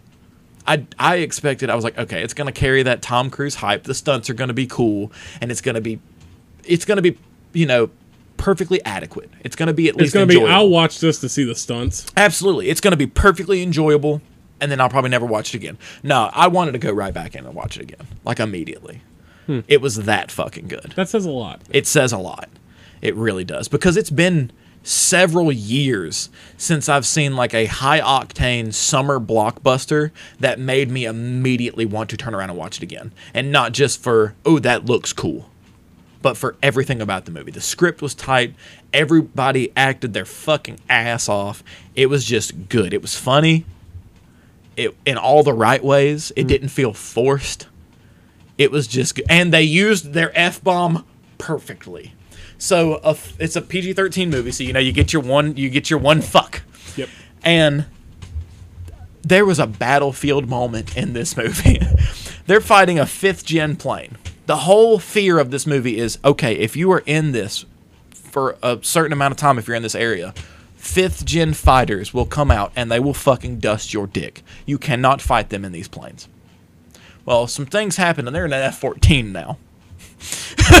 so old. So that's a fourth. That's that's a hard fourth gen thing. So now these fifth gen planes. That's an early fourth gen. Oh, We're at yeah. sixth gen now with Yeah. the F thirty five. right. It's like there's F or there's Because what is the F 18? F eighteen is uh, fourth gen. Late fourth gen, right? yeah, late fourth. Okay, gen. that's what I thought. So like F fourteen is start of fourth gen. Right. F F eighteen is end of fourth gen. Mm-hmm. F twenty two is fifth gen. Okay. F thirty five is sixth gen. Right. Because like And those are still pretty rare, right? yeah, I Yeah. mean, well, no, No. Uh, are those pretty standard issue now? you don't know how much money the U.S. military spends on its budget. Oh, absolutely. I know it's a right. in, in, incredulous amount Pers- of money. Perspective yeah. of the sixth gen fighter planes in existence, the United States owns ninety two percent of the entire fleet of the latest gen of fighter jets in the world. Damn. Not just F 35s, but all the variants in Yeah. the latest generation. Like most countries own 10. So basically, We own 290. our aviation circles should not be fucked with. All right. let me let me explain to you the power of the US, US military in very simple terms. The United States of America has more aircraft carriers mm-hmm. than the rest of the world combined. And seven countries that have those seven countries of like the 12 or 13 that have aircraft carriers mm-hmm. are our allies. Those countries have like one, maybe three at the max. Yeah. The only one that's not our ally that has carriers in some amount is China, and they have four. And how many do we have? Like 16. Damn. And they're everywhere. We have 16 active carriers. Now, some of them are being retired and replaced with the latest generation of carriers, right, of course. but we we have double digits. That's crazy. Most countries have one, maybe two. Right. That's crazy. All right. That's so cool. Of fourth of, of latest gen fighter planes, mm-hmm. we have like 290.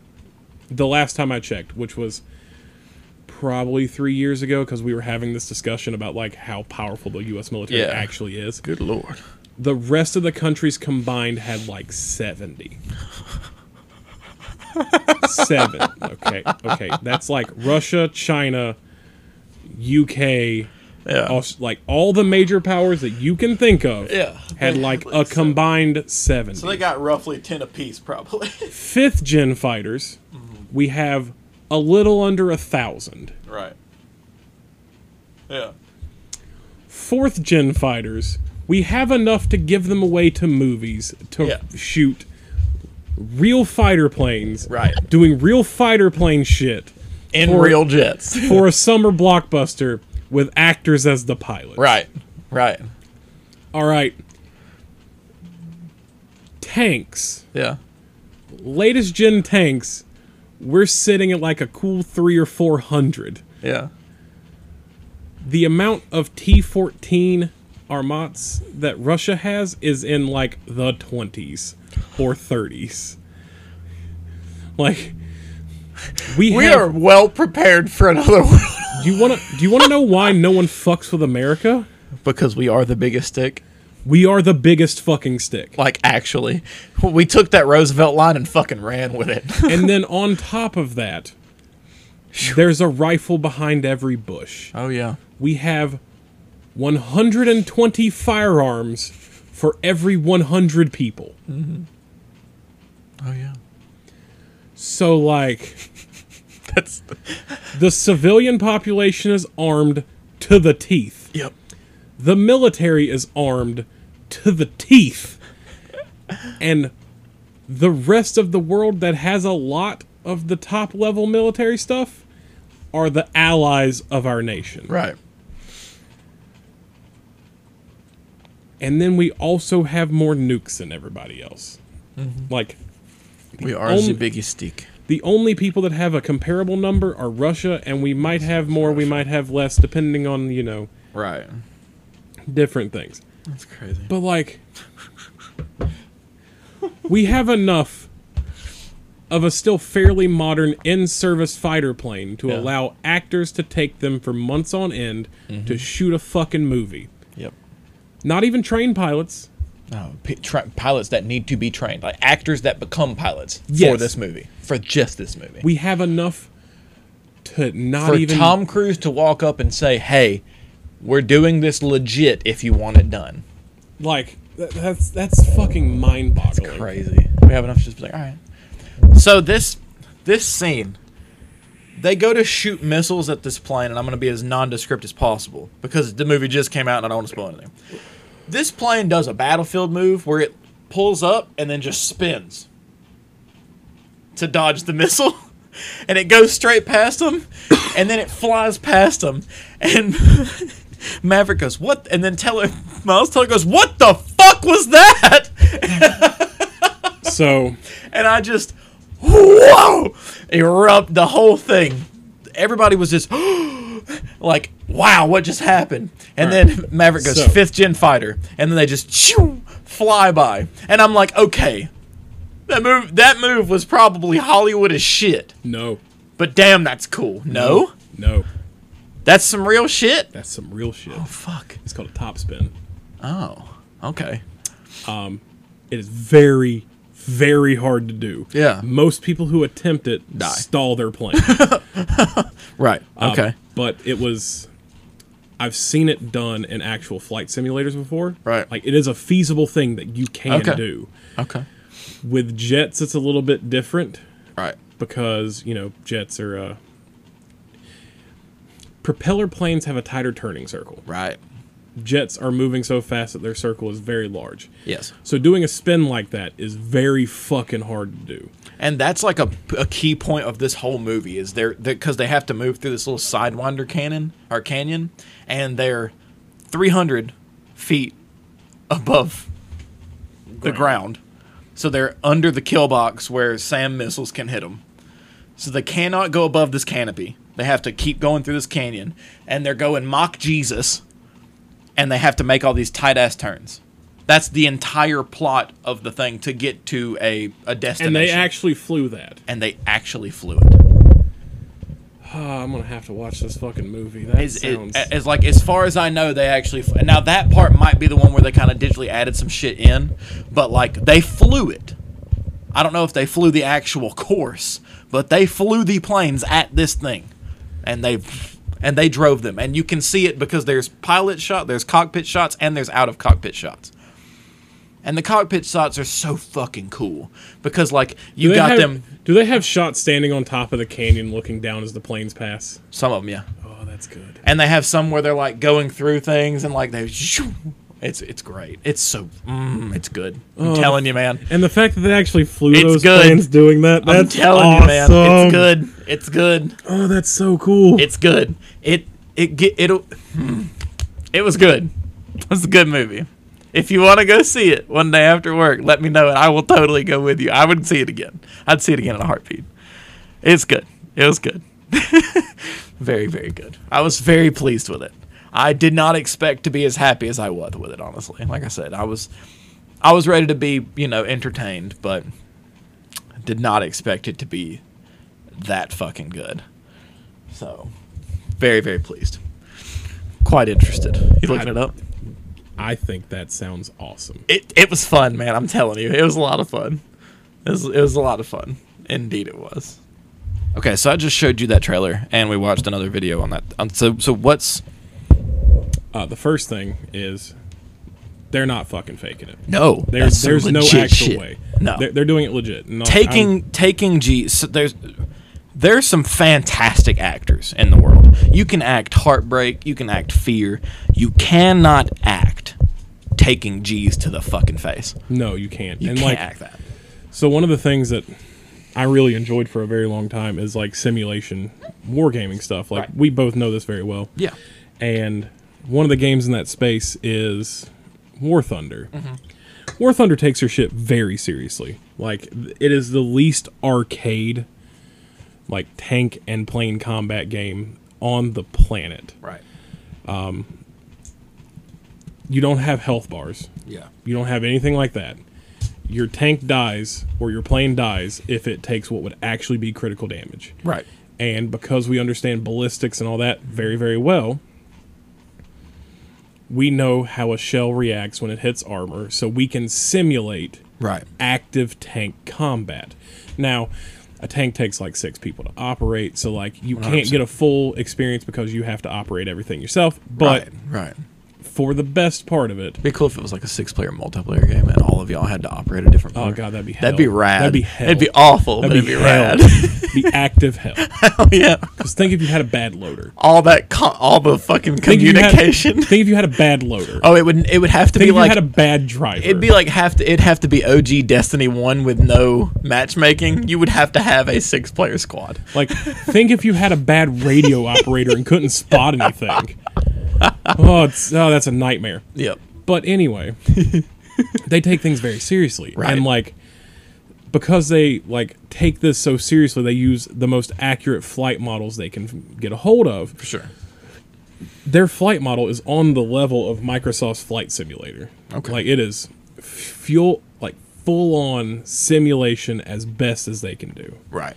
And so, like, there are people who can do these, like, th- theoretical moves mm-hmm. that, like, a normal fighter pilot would not even attempt because they're, like, the margin for error is so, close small, when you're talking about this that the only way to physically do them without actively shitting yourself or maybe pulling too many G's and passing out and, like, having so many things going on at once is in these simulators Right. and like pushing the limits of what aerod- like aerodynamics can do is a really interesting aspect of that and Mm-hmm. like the fact that they took it so seriously to even like have scenes like him doing that like upward flat spin Oh, yeah. Mm-hmm. to dodge the missile is like that's crazy It's wild. because the margin for error while doing something like that is so razor thin that Right. one thing and like the pilot of that plane's dead Right. like even if they are a very experienced pilot with you know Right. multiple combat missions, And they had real pilots playing. So all the like the ads and like additional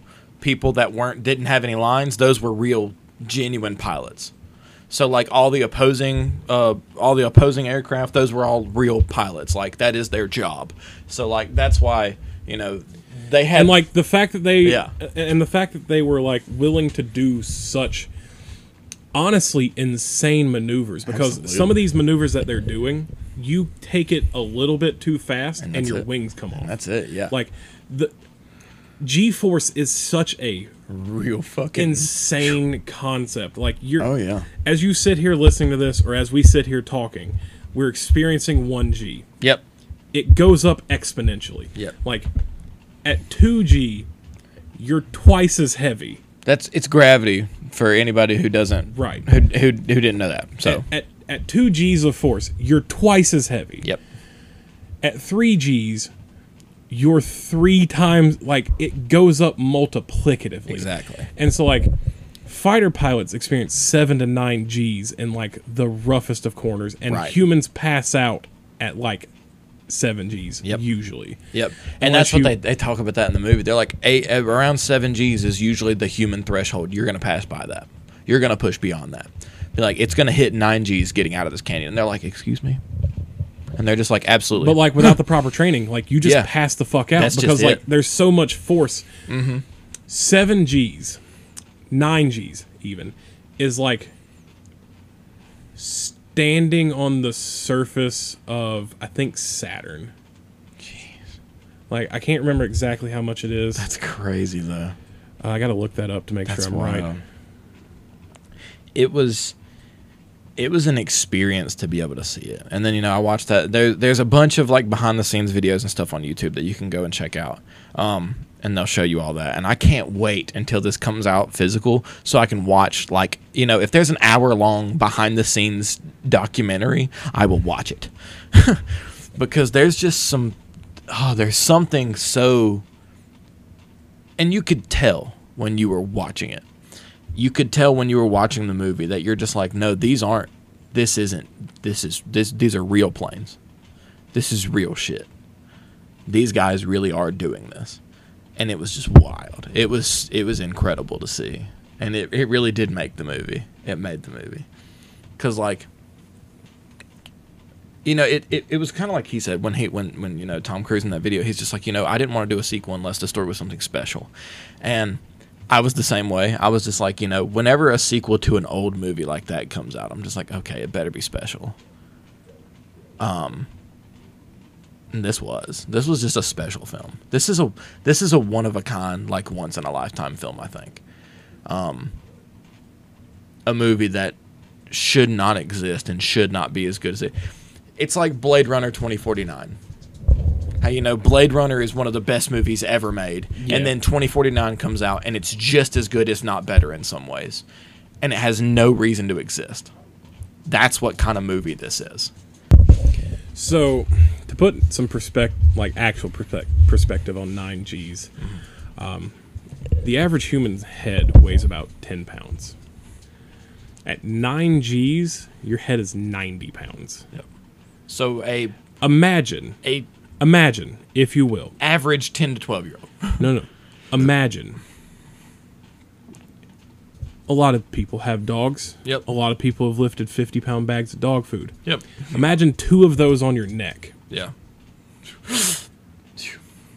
and that's just the force on your head. Yep. Not your organ. Not to count your organs and Yeah. your body itself. When you hit 9G, your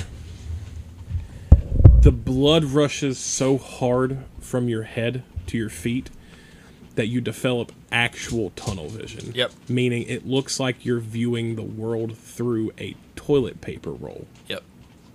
Oh yeah. Like, we're talking about insane things.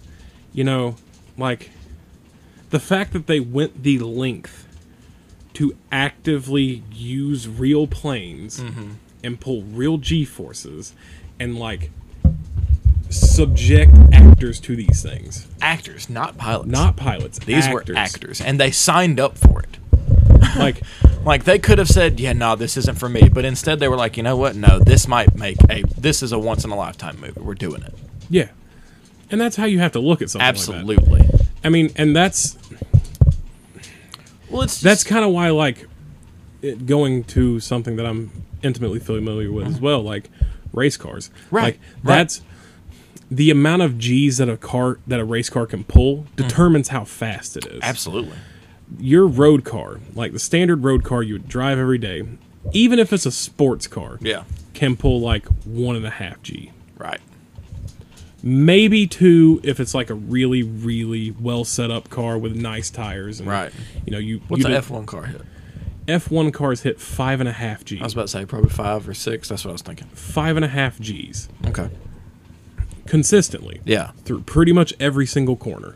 That's the shit that sets your head back. No, that that's that's the shit that just like makes you feel, right. you know, five times heavier than you are. And see, that's the whole thing. So when you're when you're driving, when you slam on your gas in your car and your head sits back, that's that's like one and a half. that's like one point two. Yeah, that's not even two G's. Like if you have a fast car and you step on the gas, you're pulling maybe one and a half G's. so think about that. Just exponentially All right. more. All right, let me put And nine above Let me, ground. let me put nine G's into even better perspective. Um, astronauts on the Saturn V rocket pulled three and a half. Yeah. Three and a half to leave Earth. That's crazy. With all them thrusters. And homeboys do it in a plane with two. Like, and they're pulling nine G. Mm-hmm. It's because of centrifugal force and the Yep. actual like active maneuvering. Yep.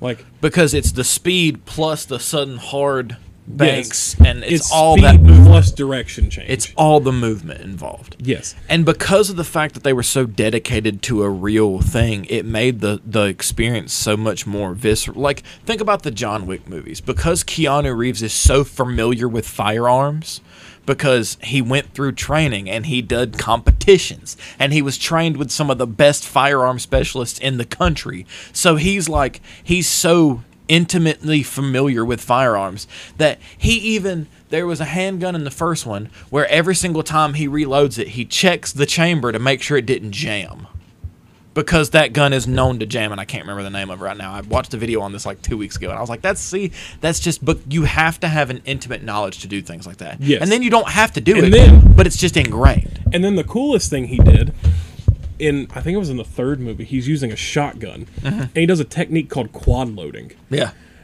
And like that is a technique that you only ever see in three gun competitions. Right. Like trying to do things as quickly as possible, as accurately Yep. as possible. That's the that's the only time you ever see quad loads. Mm-hmm. Because like normal humans don't reload shotguns quad load. Nope. because it's a very technical and difficult thing to do because you are grabbing you have a special belt Yep. with shells on it Right. and you're grabbing two full rows and shink shink Yep. like th- it takes tons of dexterity And it's in one take. and it's one take And it was one take. So it's not spliced up. It was one take. So that means he actually did it right there. and like they're they're very experienced shooters Absolutely. who cannot quad load Absolutely.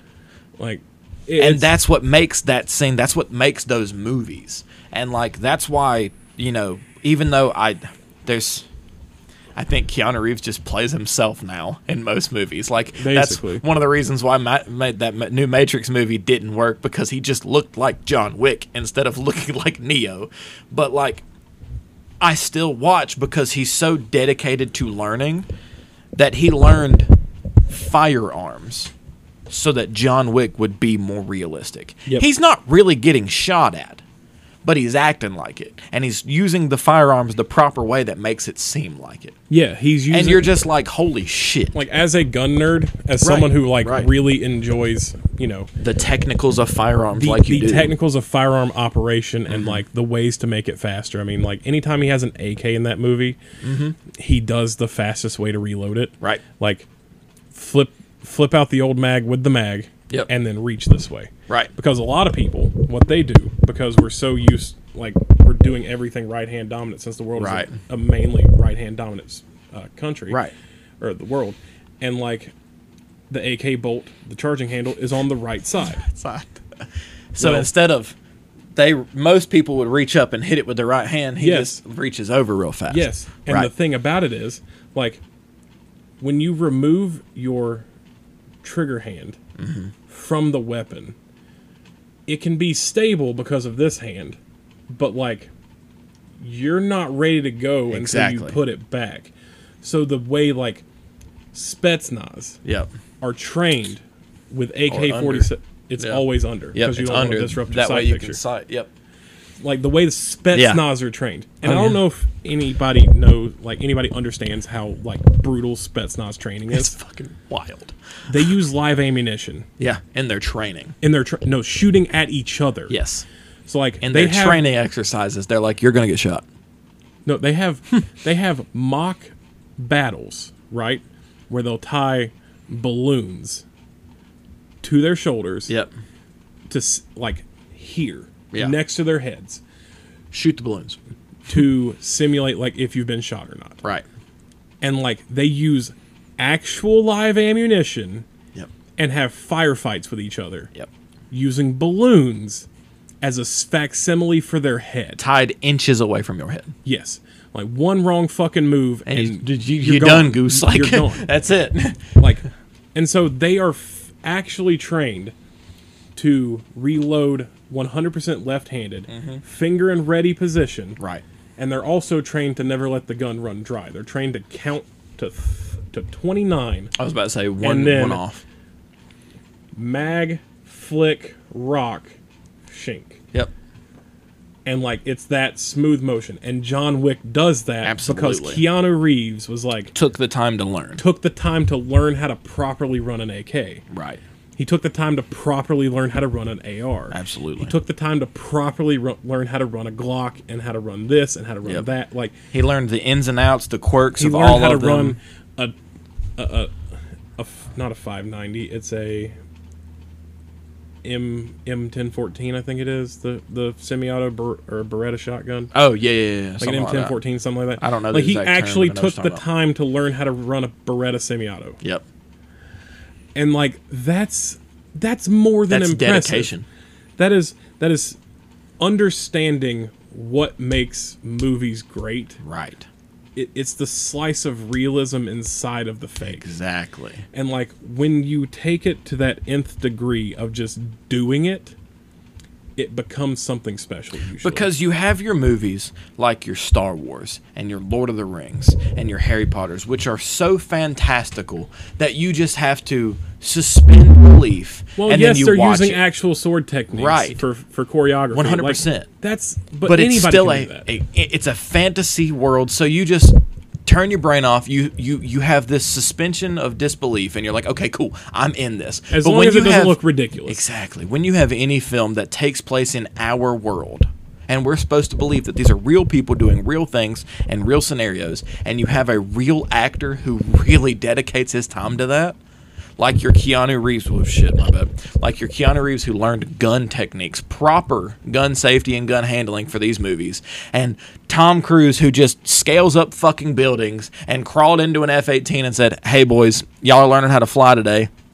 File in behind me."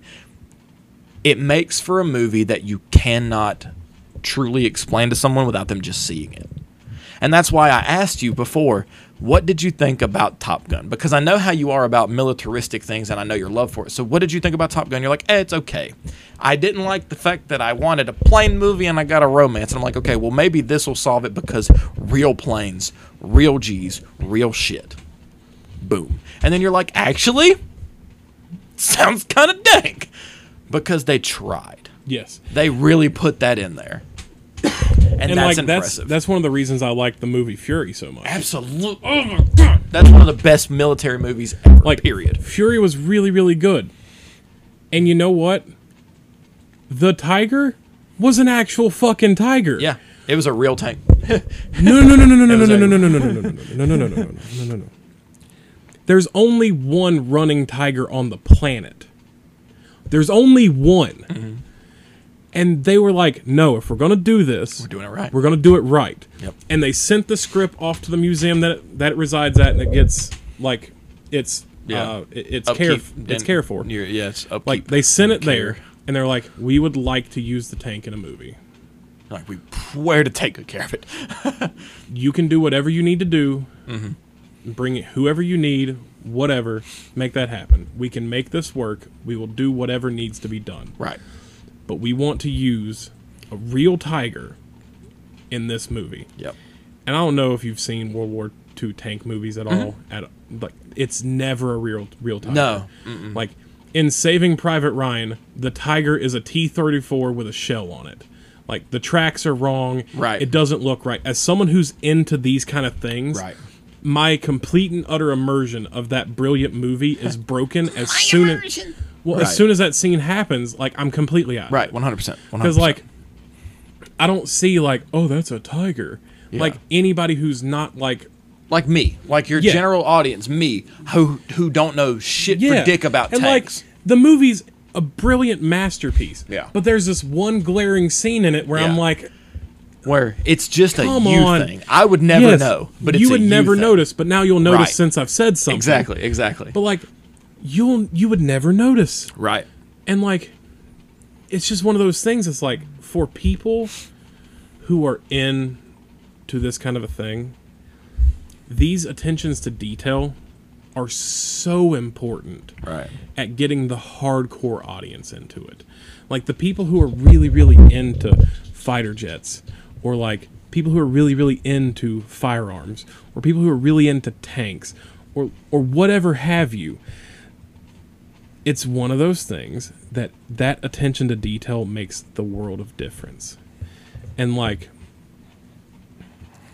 the early the last scene in that in Fury when like he crawls out of the hatch in the bottom. Mm-hmm. That's actually there. Yeah, that's a real thing. That's a real thing. That that's an emergency escape hatch. Yep. Like they did all these things and did all these little attention to detail moments Yep. and like them firing on the move without trouble was something that only Shermans could do because they had Right. actual gyroscopic stabilizers for their barrels.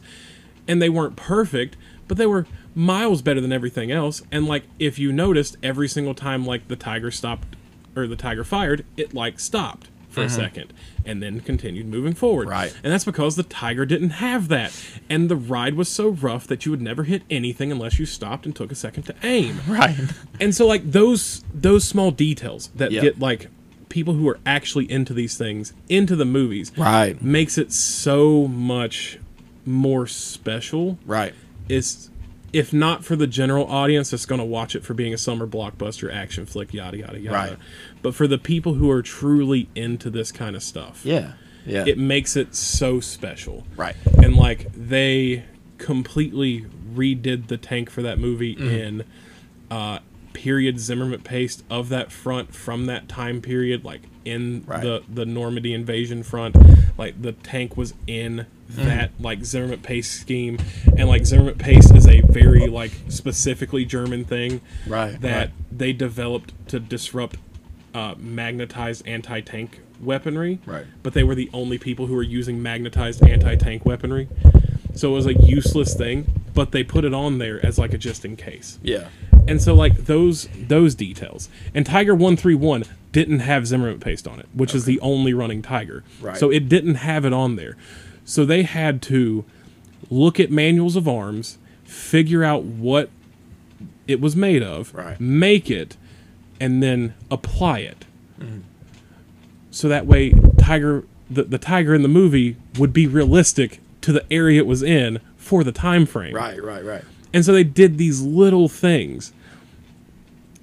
And I feel like Maverick is going to be a movie like that. Yeah. Absolutely. Where like all the people who are extreme enthusiasts about like aircraft and fighters and that sort of thing are going to praise this movie to the high heavens that like they did everything correct Right.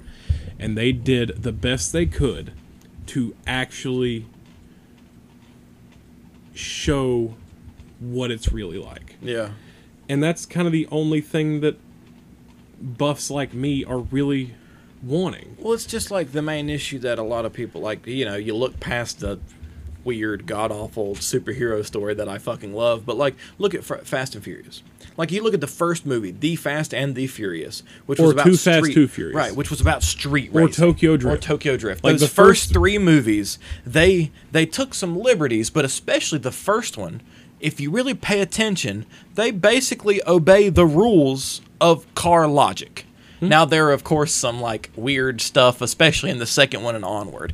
But like I watched a video yesterday or earlier today where the scene in Tokyo Drift where they went through Shibuya, that's not digitally rendered, that was legit, and they could not get proper permits, so they just went. And Yeah. they actually drifted their cars through Shibuya Station, which is one of the most heavily foot trafficked areas in all of Tokyo and all of Japan. And they had a fall guy that acted like he was Justin Lin so that he would get arrested instead of the director. Because they just had to film it. So all those people were really in danger. But it's it's those moments It's those moments that make you like, wow.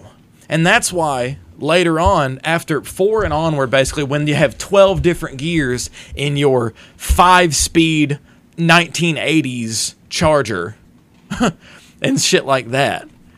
And I mean, actually, it's, it was 69 Charger, and it's only a four on the floor. Yeah, like f- it, it's it- it's four like fucking it's it's shit like that where they shift twelve or eight, six, seven, eight times, and I'm like, now you can shift a lot while you're driving, but they're not using the proper motions, and I'm like, ever since, and if you notice it, it's only certain people, like, uh, uh, uh, uh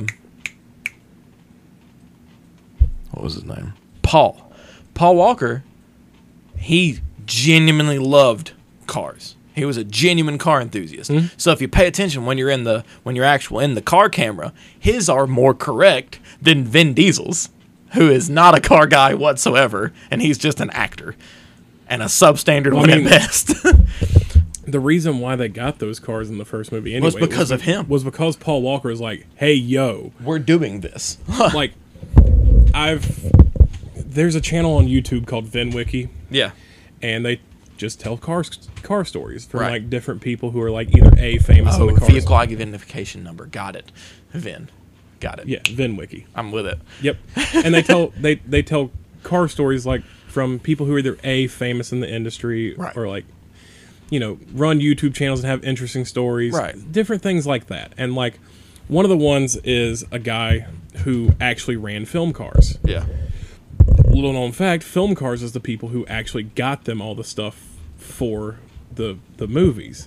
Like film cars was a very integral part of getting these vehicles for the Fast and the Furious movement Right. movies, and they got specifically the R34 GTR that everybody knows that movie for. You know the one silver with the blue boxes on it. You know the one I'm talking about. Like they got that the car. they got that car because Paul Walker had a connection with a company called Motorex. Yep. And Motorex was importing Japanese cars. And they were importing R32s, R33s, and R34s under like fake clauses. Right. So like they were basically importing whatever version of it was 25 years old at the time Yeah. to get it, you know, to get it in. And like while they were doing that, they were like, we're also going to import these little things here as like, and we're going to pretend that they're that with different body kits and stuff like that on them. And they got like 30 R33s through and like seven Right. R34s through. Okay. And two of them went to Too Fast, Too Furious.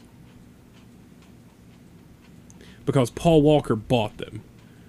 Like, Paul Walker bought one for himself, and then I think Film Cars got got one for the movie. And so, like, when you have someone who's that passionate about the thing that they're doing, Right, for sure. it's hard for it to fail. Absolutely. Like it is easier for it to succeed than fail when someone has that much passion towards something. Oh yeah. And like one of the things I respect the most about the early Fast and Furious movies is like they're doing actual things. Mm-hmm.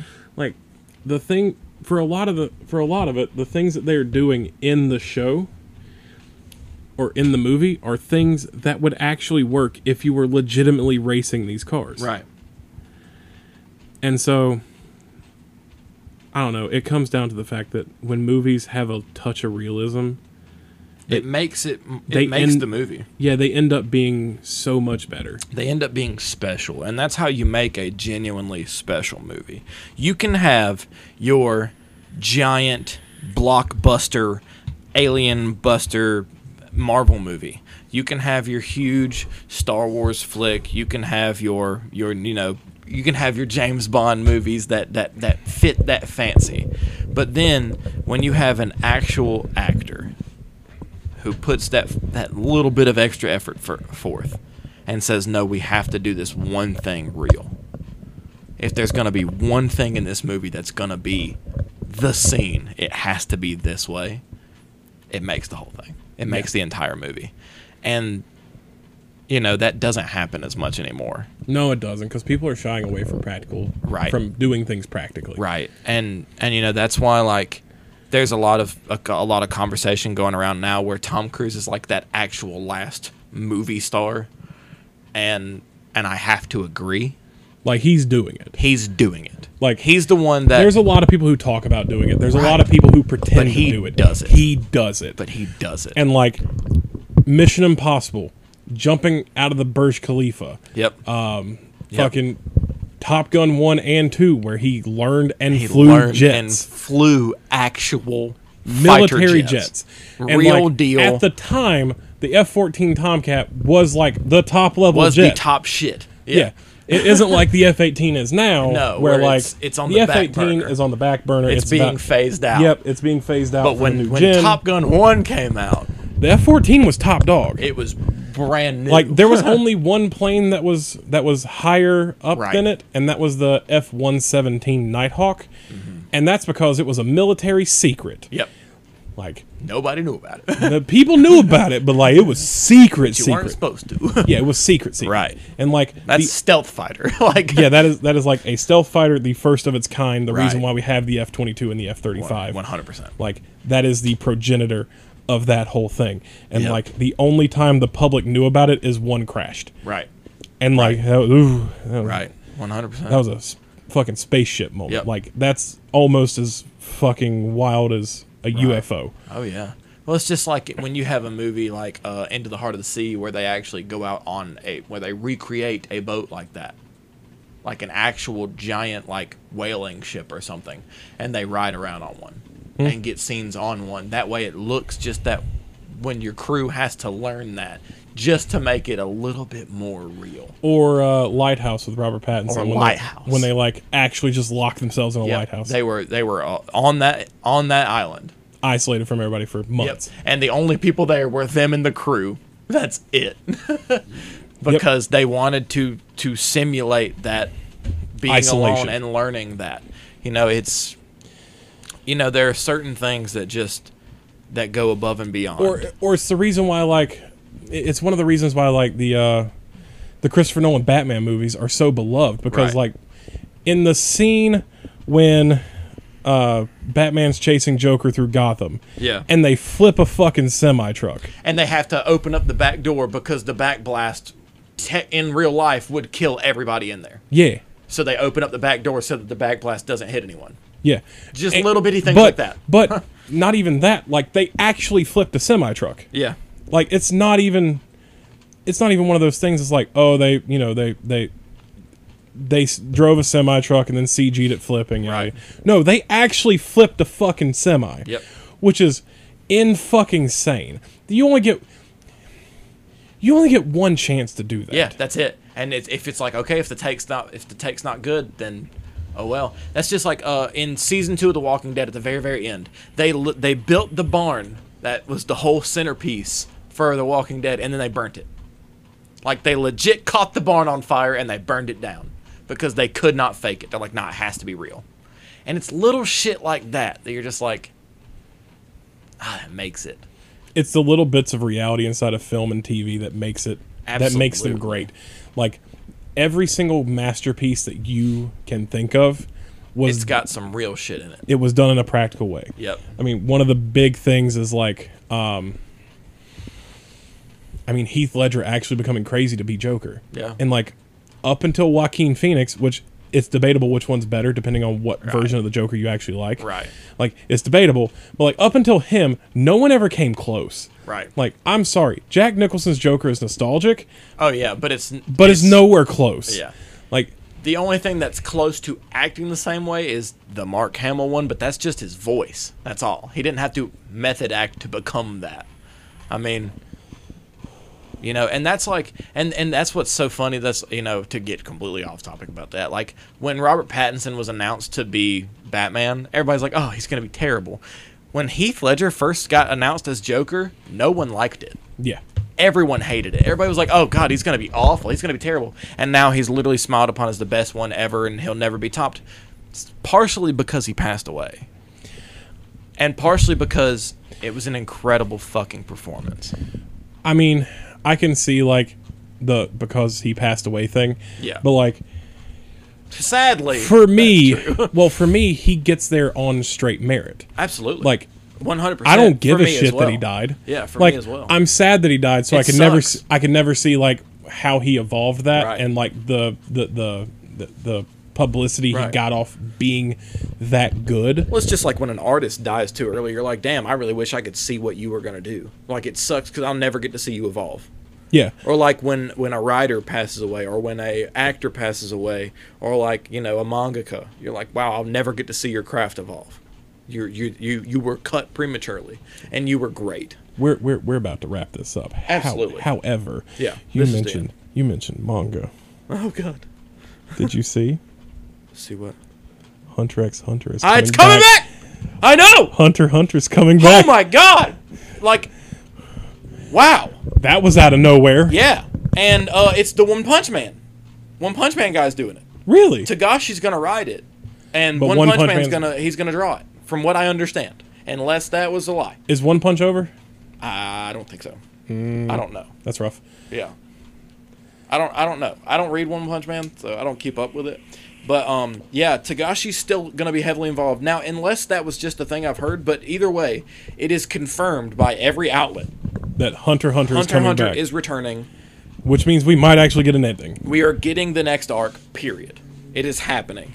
And you know, Whether as, he decides to use that arc to wrap it up in a bow, Right. and You like know, actually end it the right way for his fans, and and I think that part of that has to has to go to to to the passing of Miura.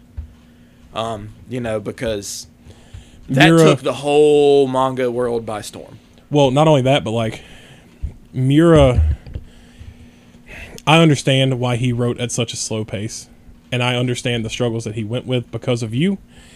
But like, he had ample opportunity to finish that story. Yeah. Like, he released how many chapters a year for like the past ten years? Exactly. Like two. Yes. it was maybe five, I think, in total. In total, maybe five or six. I'd have to look back again. Like, all right, But he he he technically had plenty of time. But instead he was release it- one. If even if he released one a month, It would be like George R. R. Martin. If he dies now before putting out that the last two books, that's on him. He's had 10 years to work on Winds of Winter. Miura was still trying. Miura was still trying. He was putting out stuff every now and then. And supposedly Martin is too, but I don't know. He's been writing other things. But yeah, Miura would come back and he'd do things. But like he had every he he could have finished it. He had every opportunity to. And if he didn't want to finish it, then he could have let someone else. He could have put his assistants on it. And I think that's what he was planning on doing and then he just it just got away from him. I don't know. But he had every every reason. Now, Togashi he's had problems with his health his entire life basically. When he was doing Yu Yu Hakusho, he had to end Yu Yu Hakusho early. He rushed the ending so that he could finish it because he was afraid he was going to die. And with Hunter Hunter, he finished an arc and then he stopped because he's like, I can't do this. He said, I'm going to come back. He came back, wrote a little bit, finished an arc quick, and then he stopped because he's like, I can't do it. I physically can't handle it. And I'm like, you know what? If that's how it has to be, then I would rather him not die. I'd rather not lose him and just not have an ending. See, I think there's an alternative. I think there is an active alternative to this to this whole conundrum because what's happened is, you know, people have had this thing where major stories will go on hiatus, whatever, and then like with the whole Miura situation, Miura dies, and like now we never get an ending because like instead of doing it the intelligent way, Right. he put it off and put it off and put it off and put it off and he's like well they haven't got a chapter so i need to write one which is not what i'm saying he actually did Right. but looking at the release schedule that's what it feels like and you and and you can't deny that No, it's like no, I never will. it's like I never will. While he's I'm like not i need to write this i need to write this i need to write this i need to write this i can't do it i can't do it i can't do it i can't do it Right. fuck i haven't released anything in like seven months Exactly. i have to do Holy it. shit, it's been a year. You know, like, because just last year we hit three years without a Hunter Hunter chapter. It had hit three years. And we're like, wow. And that's when everybody was like, okay, you know, it's it's over, it's done, we're never going to get it. And then suddenly, out of nowhere, they're just like, hey, Hunter Hunter's coming back. And I'm just like, dude, even if it even if he gives us like 10 chapters and he somehow wraps the story, I'm cool. See, I'm not caught up on it, so I don't know what the latest thing is. Okay. And like, I, you know, Where are you at? I haven't watched much more. I Have you I've hit the watched, like- Chimera, Chimera Ant arc? No, I think I've watched like 20 episodes. Of Hunter Hunter. oh, oh, that's it. Yeah. Oh, I Yeah. thought you got farther. No. Okay. I watched it. I enjoy it. But no, like, it's great. things. Yeah, I understand. I understand. I understand. Uh, but but now that it's coming back, you have more of a reason. yeah, I think I think there's a solution though. I think there's a solution to this whole like mangaka under too much stress. Just right. No, no, no. there's a solution. How many volumes typically get released per year? Um, Depending on the show, or depending on the depending on the manga, like what six? if it's if it's a week, most volumes I think are three, three or five, three to five chapters. I can't remember exactly. And if it's a weekly show, like and five. so that's yeah. So if it's a weekly anim, if it's a weekly manga, that's one chapter a week. So that's technically four chapters every month. So, you know, 10, 10 volumes of 10 roughly volumes a year, roughly, roughly. yeah, maybe, Okay. Depending on how you break them up. yeah, depending on how you break it up. Okay. How many how many volumes are in the Berserk collector's editions? Nine each, I think, nine or ten, Okay. I believe. No, it's 13's of 13 of the collector's editions so far. Oh, okay. How many yeah. how many volumes are to Berserk? You would know better than me because I didn't you buy the first one? I did. haven't bought them yet because I was gonna wait till they all came out. I think it's like 4 volumes I, per I think per it's like book. four, four or five. So I think it's like it, it, Okay. So yeah. four maybe three. I think it's three volumes. Okay. Well, we'll, so about ten to twelve chapters. we'll call it 15 for for yeah, sake. sure, Could you write 15 chapters of a manga in a year? probably. I hope. All right. So So say that. so how you would do this, right? yeah. Like how you would how you would do this plan is like let's say you're having trouble keeping up with a weekly or monthly schedule, whatever whatever it is, but you still want to put it out. Mm-hmm. So you're saying you say, hey, we're not going to release chapters. I'm gonna ri- I'm gonna write a like a volume, mm-hmm. or I'm gonna write multiple volumes and put them into one thing, and that's what I'm gonna give you. Right. Or you can make the promise of, hey, I'm going to write this in arcs. I'm going to complete a whole arc, and it's going to take as much time as it needs, mm-hmm. but I'm going to release a whole arc at a time. Right. And so, like, you just spend four years with your assistants and everything. You pin the story first, right? Or depending on how you create your manga, you either pin the story or you draw it Right. whichever way you decide to write it. And then you do the opposite, and then you publish it and you sell it as an entire packet. Right. And so, like, that way, you don't feel the pressure to put it out weekly. Like, you don't feel that pressure of putting it out weekly, and you can take your own time with it. Yeah. And you can use your assistants to help you out with paneling and writing and this, that, and the third. Yep. And like nobody's under a large amount of stress to do this weekly. And especially for a manga like Berserk or Hunter Hunter or like any of the other major ones that have gone on hiatus for these long periods of time, Right. you don't have to worry about it because your fan base is going to be there like, you're writing it, take your time. Right. We want something quality and we want your mental health in mind. Like, Exactly. like especially after Miura, we want your mental health to be taken care of and in mind. But just write, right. write some. Yeah. Doesn't have to be stressful. Yeah. Just enjoy it. Exactly. And so, like, that's what honestly needs to happen with all these shows and manga that go on long hiatuses because their creators get burnt out. yep. I think that's something that Oda should do. Yeah. I think he should release a like big omnibus of like three three volumes Yeah. like every three months. It doesn't need to be a weekly thing anymore. Right. and you would give people like nice chunks of material to read. it's, it's just how like regular novels and stuff work. You know, like Yes. you know, Manga not, doesn't- not everybody is Brandon Sanderson and writes like 15 things a year, but like every three years he releases a Stormlight book, which is about a thousand to 1,200 pages, uh, and then in between those, every three years he releases this book, and every three years he releases this book, which it staggers in between, so that he's constantly writing something, but he never has to worry about when he's putting something out because he's got this deadline and it's three years. And you know, like he has, you know, like you've got Stephen King who puts out a novel a year, and he's like in his mid 70s. He puts out a novel a year. I don't know how he still has ideas after he's been writing for 50 years, but he's killing it. Um, you know, like you have, and then and then you have people like Patrick Rothfuss and um, George R. Martin who they have like two books to their name each, five books. Patrick Rothfuss has two books and a novella and a short and two short stories, and then George R. R. Martin has five full novel, uh, six full novels and a few novellas, uh, and and a couple other short stories and stuff like that. But like in his main series, he's got six technical books, one being a prequel. And then you got Pat Rothfuss, who has two novels and a novella in his story, and it's been 10 years since the last one. And I'm like, what? Just all you got to do is write a little bit every day. And I understand that sometimes you get, there is burnout. And that's a scary thing for any author or any creator of anything is burnout.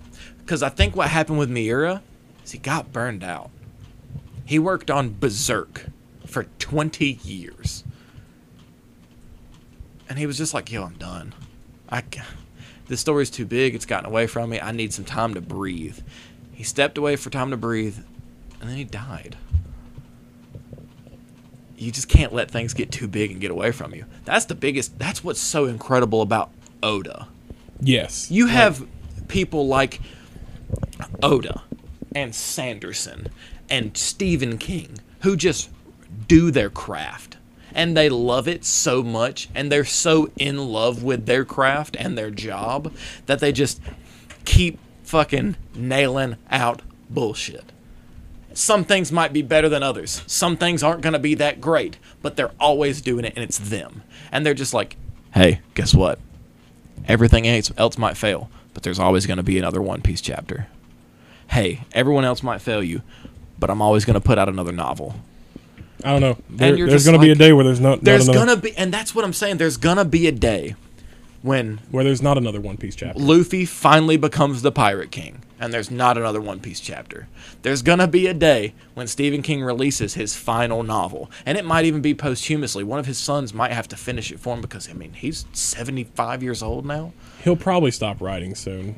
I don't think he will. I think he'll do it till his dying breath. because this man's dedicated his entire his entire life to this. But he's also gone ahead and given the keys to this multiversal kingdom to his son Joe Hill. So like his stories won't stop, but like he will eventually stop. Brandon Sanderson's he's still young. He's like in his 30s, but eventually he will stop.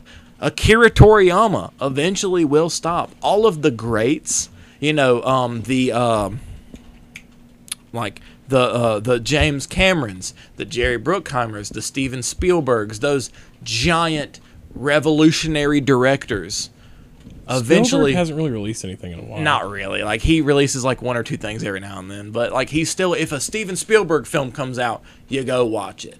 You know, the Hideo Kojimas of the world. Eventually they will stop Kojima will stop making there. games. Yeah. And Araki will stop making JoJo. yeah, like Oda will stop doing One Piece. Yeah. Ki- uh, Fucking- Kishimoto stopped doing Naruto already and then came back to Naruto. Um, but eventually he'll just stop. Tite Kubo is coming back to Bleach, but eventually it will finish all the way. Yep. Like Like these things, all good things must Like, come to an end. Ava has ended. Ava's over, over. Like- it's finally over after like 20 years. It's finally over. And he can do something else now. yeah. Without And he- without he can people saying like, breathe. "Hey, when are you gonna when are you gonna when are you gonna finish Ava?" he can breathe again. And like, I've Look at Hayao Miyazaki. We're never going to get another film from him. no. He released his last one, or he's about to, or something like that. It's either at the end of development or it's about to release. I can't remember exactly, but we're never, I think it just ended. I think it. Ju- yeah, I think it just released. right. That's it. That's all we're getting, and that's beautiful. and that's beautiful because all good things must come to an end. There is a such thing as too much of a good thing. Well, the fact the the fact that I think the beautiful part about life and art is the fact that it's so ephemeral. Right. Like in the grand scheme of things, what's 20 years? Exactly. Like, exactly. In, in the universal clock, what is 20 years? In the universal clock, what is 70 years? Yep. What is 80? Like we don't the only way we get to experience the things that we're getting to experience and that affect us so much on an emotional level and a physical level and they allow us to have that joy in our life is by being here right now. That is Right. the that is the only thing that allows us to enjoy these things that we obviously enjoy talking about because we've done this. Exactly. and we've made this. You know, there's a passion. yes. And and passionate people create passionate people. Like because when someone is so passionate behind their craft that you know and okay i'll leave it with this and then we'll actually end this. So last night you know of course i've said on here several times i am my dream is to become an author and i'm working on a couple things i sent uh, some alpha chapters to a buddy to a couple people last night um, and my buddy, one of my f- oldest friends that I legit grew up with, known my whole life. Sent him, and he got he got through the first chapter. He's about halfway through the second one. That's about as far as I am right now. This is my rewrite, and he said, "I've never." He said it's crazy because I can see parts of you and your personality bleed through the pages. He said, and it's wild because I've never known an author or a creator so deeply and so closely that I can actually see them in their craft. And that resonated super heavy because once you've delved into someone's craft so much, you start to see them in the pages. And you feel like you start to know them. You know, like when you followed One Piece for as long as we have now, you feel like you start to know Oda through the pages. Yeah. You feel like you start to know mean- Kojima through his games. Well, with with specifically like One Piece and Oda in general, like you can see what's important to him Exactly. just based off reading One Piece. Right. Like You can tell that his friends and family are. He thinks that that is the most important thing in life, and that being a free spirit, spirit and doing what you want and is so important. And Yeah, bonds. like connections, friends, family, doing what doing what you're passionate about. Exactly. Like that that is the that is the theme of One Piece. Right. It is it is what makes the sh- makes the show or the manga or however So you like to consume it. it's, what makes One Piece as a concept, as a entity, special. so special and so appealing to so many people. And that is what's so. And people latch on to passion. Passionate people create passionate people. People would not be so upset about Game of Thrones not having an ending in a book form if they weren't so passionate about it. People wouldn't have been so heartbroken about Robert Jordan passing away if they didn't leech off of his passion for that story. People wouldn't be so passionate and so and I mean it, it ties back around into that Star Wars thing. Like fan the Star Wars fans are so passionate about Star Wars that they end up hating what happens because it's not what they want. And it's passion because it was created by a passionate person. Now passion can be gross and destructive, like a lot of the new Star Wars stuff. Absolutely, but it's still it it's still cool because so many people are so in love with something that it's changed their very life. I mean, One Piece has changed my life. Absolutely, absolutely. You There's know? a reason why it's forever at the top of my list. right, right. It- There's it a is- reason that it will not shift. You know? Like it is no matter what happens, no matter if the ending comes out and it's just god awful. No, it doesn't because matter because it's changed your the life. The journey to get there has changed the way I think. Right, right. And that is what is beautiful about these types of art and media. Like Right. it is there are vapid things out there. Yep. And vapid things never breed Right. anything except for what it gives. Like there was that time frame in cinema where we had things like Magic Mike. Yeah. And like what the fuck was the point of that? Right. Like right. And while some of those, and you know, you got your And while there's some funny moments in those movies- could be wildly entertaining, they did not stand up to the test of time. No, and like they're still entertaining on some degree, but like they're not going to be Memento. They're not going to be Requiem for a Dream. They're not going to be The Usual Suspects. They're not going to be Pulp Fiction or Reservoir Dogs or Jackie Brown. They're not going to be Inception. They're No. not going to be the Dark Knight trilogy Right. like because of the passion Exactly. placed into these properties that we see as masterpieces of their time period and masterpieces to this day Yep. it cannot be replicated unless you genuinely want to do what you're doing Exactly. i think that's a good place to end That was pretty beautiful. Look at us being all wise and beautiful. That was pretty Uh, great. sometimes i think sometimes we think that's it. Not about anything. We just think sometimes. yeah no no But uh, sorry for the wait. Sorry this was a little later than normal. Like I said, technical difficulties. Um, but next episode, I will have watched 86. I, I put my life on it. I will finish it so we can discuss that. Um, I will watch a little bit of Kenobi so that I can at least tell you how I think about it. maybe Brody will get to watch some too. He'll probably just wait to binge it all afterwards.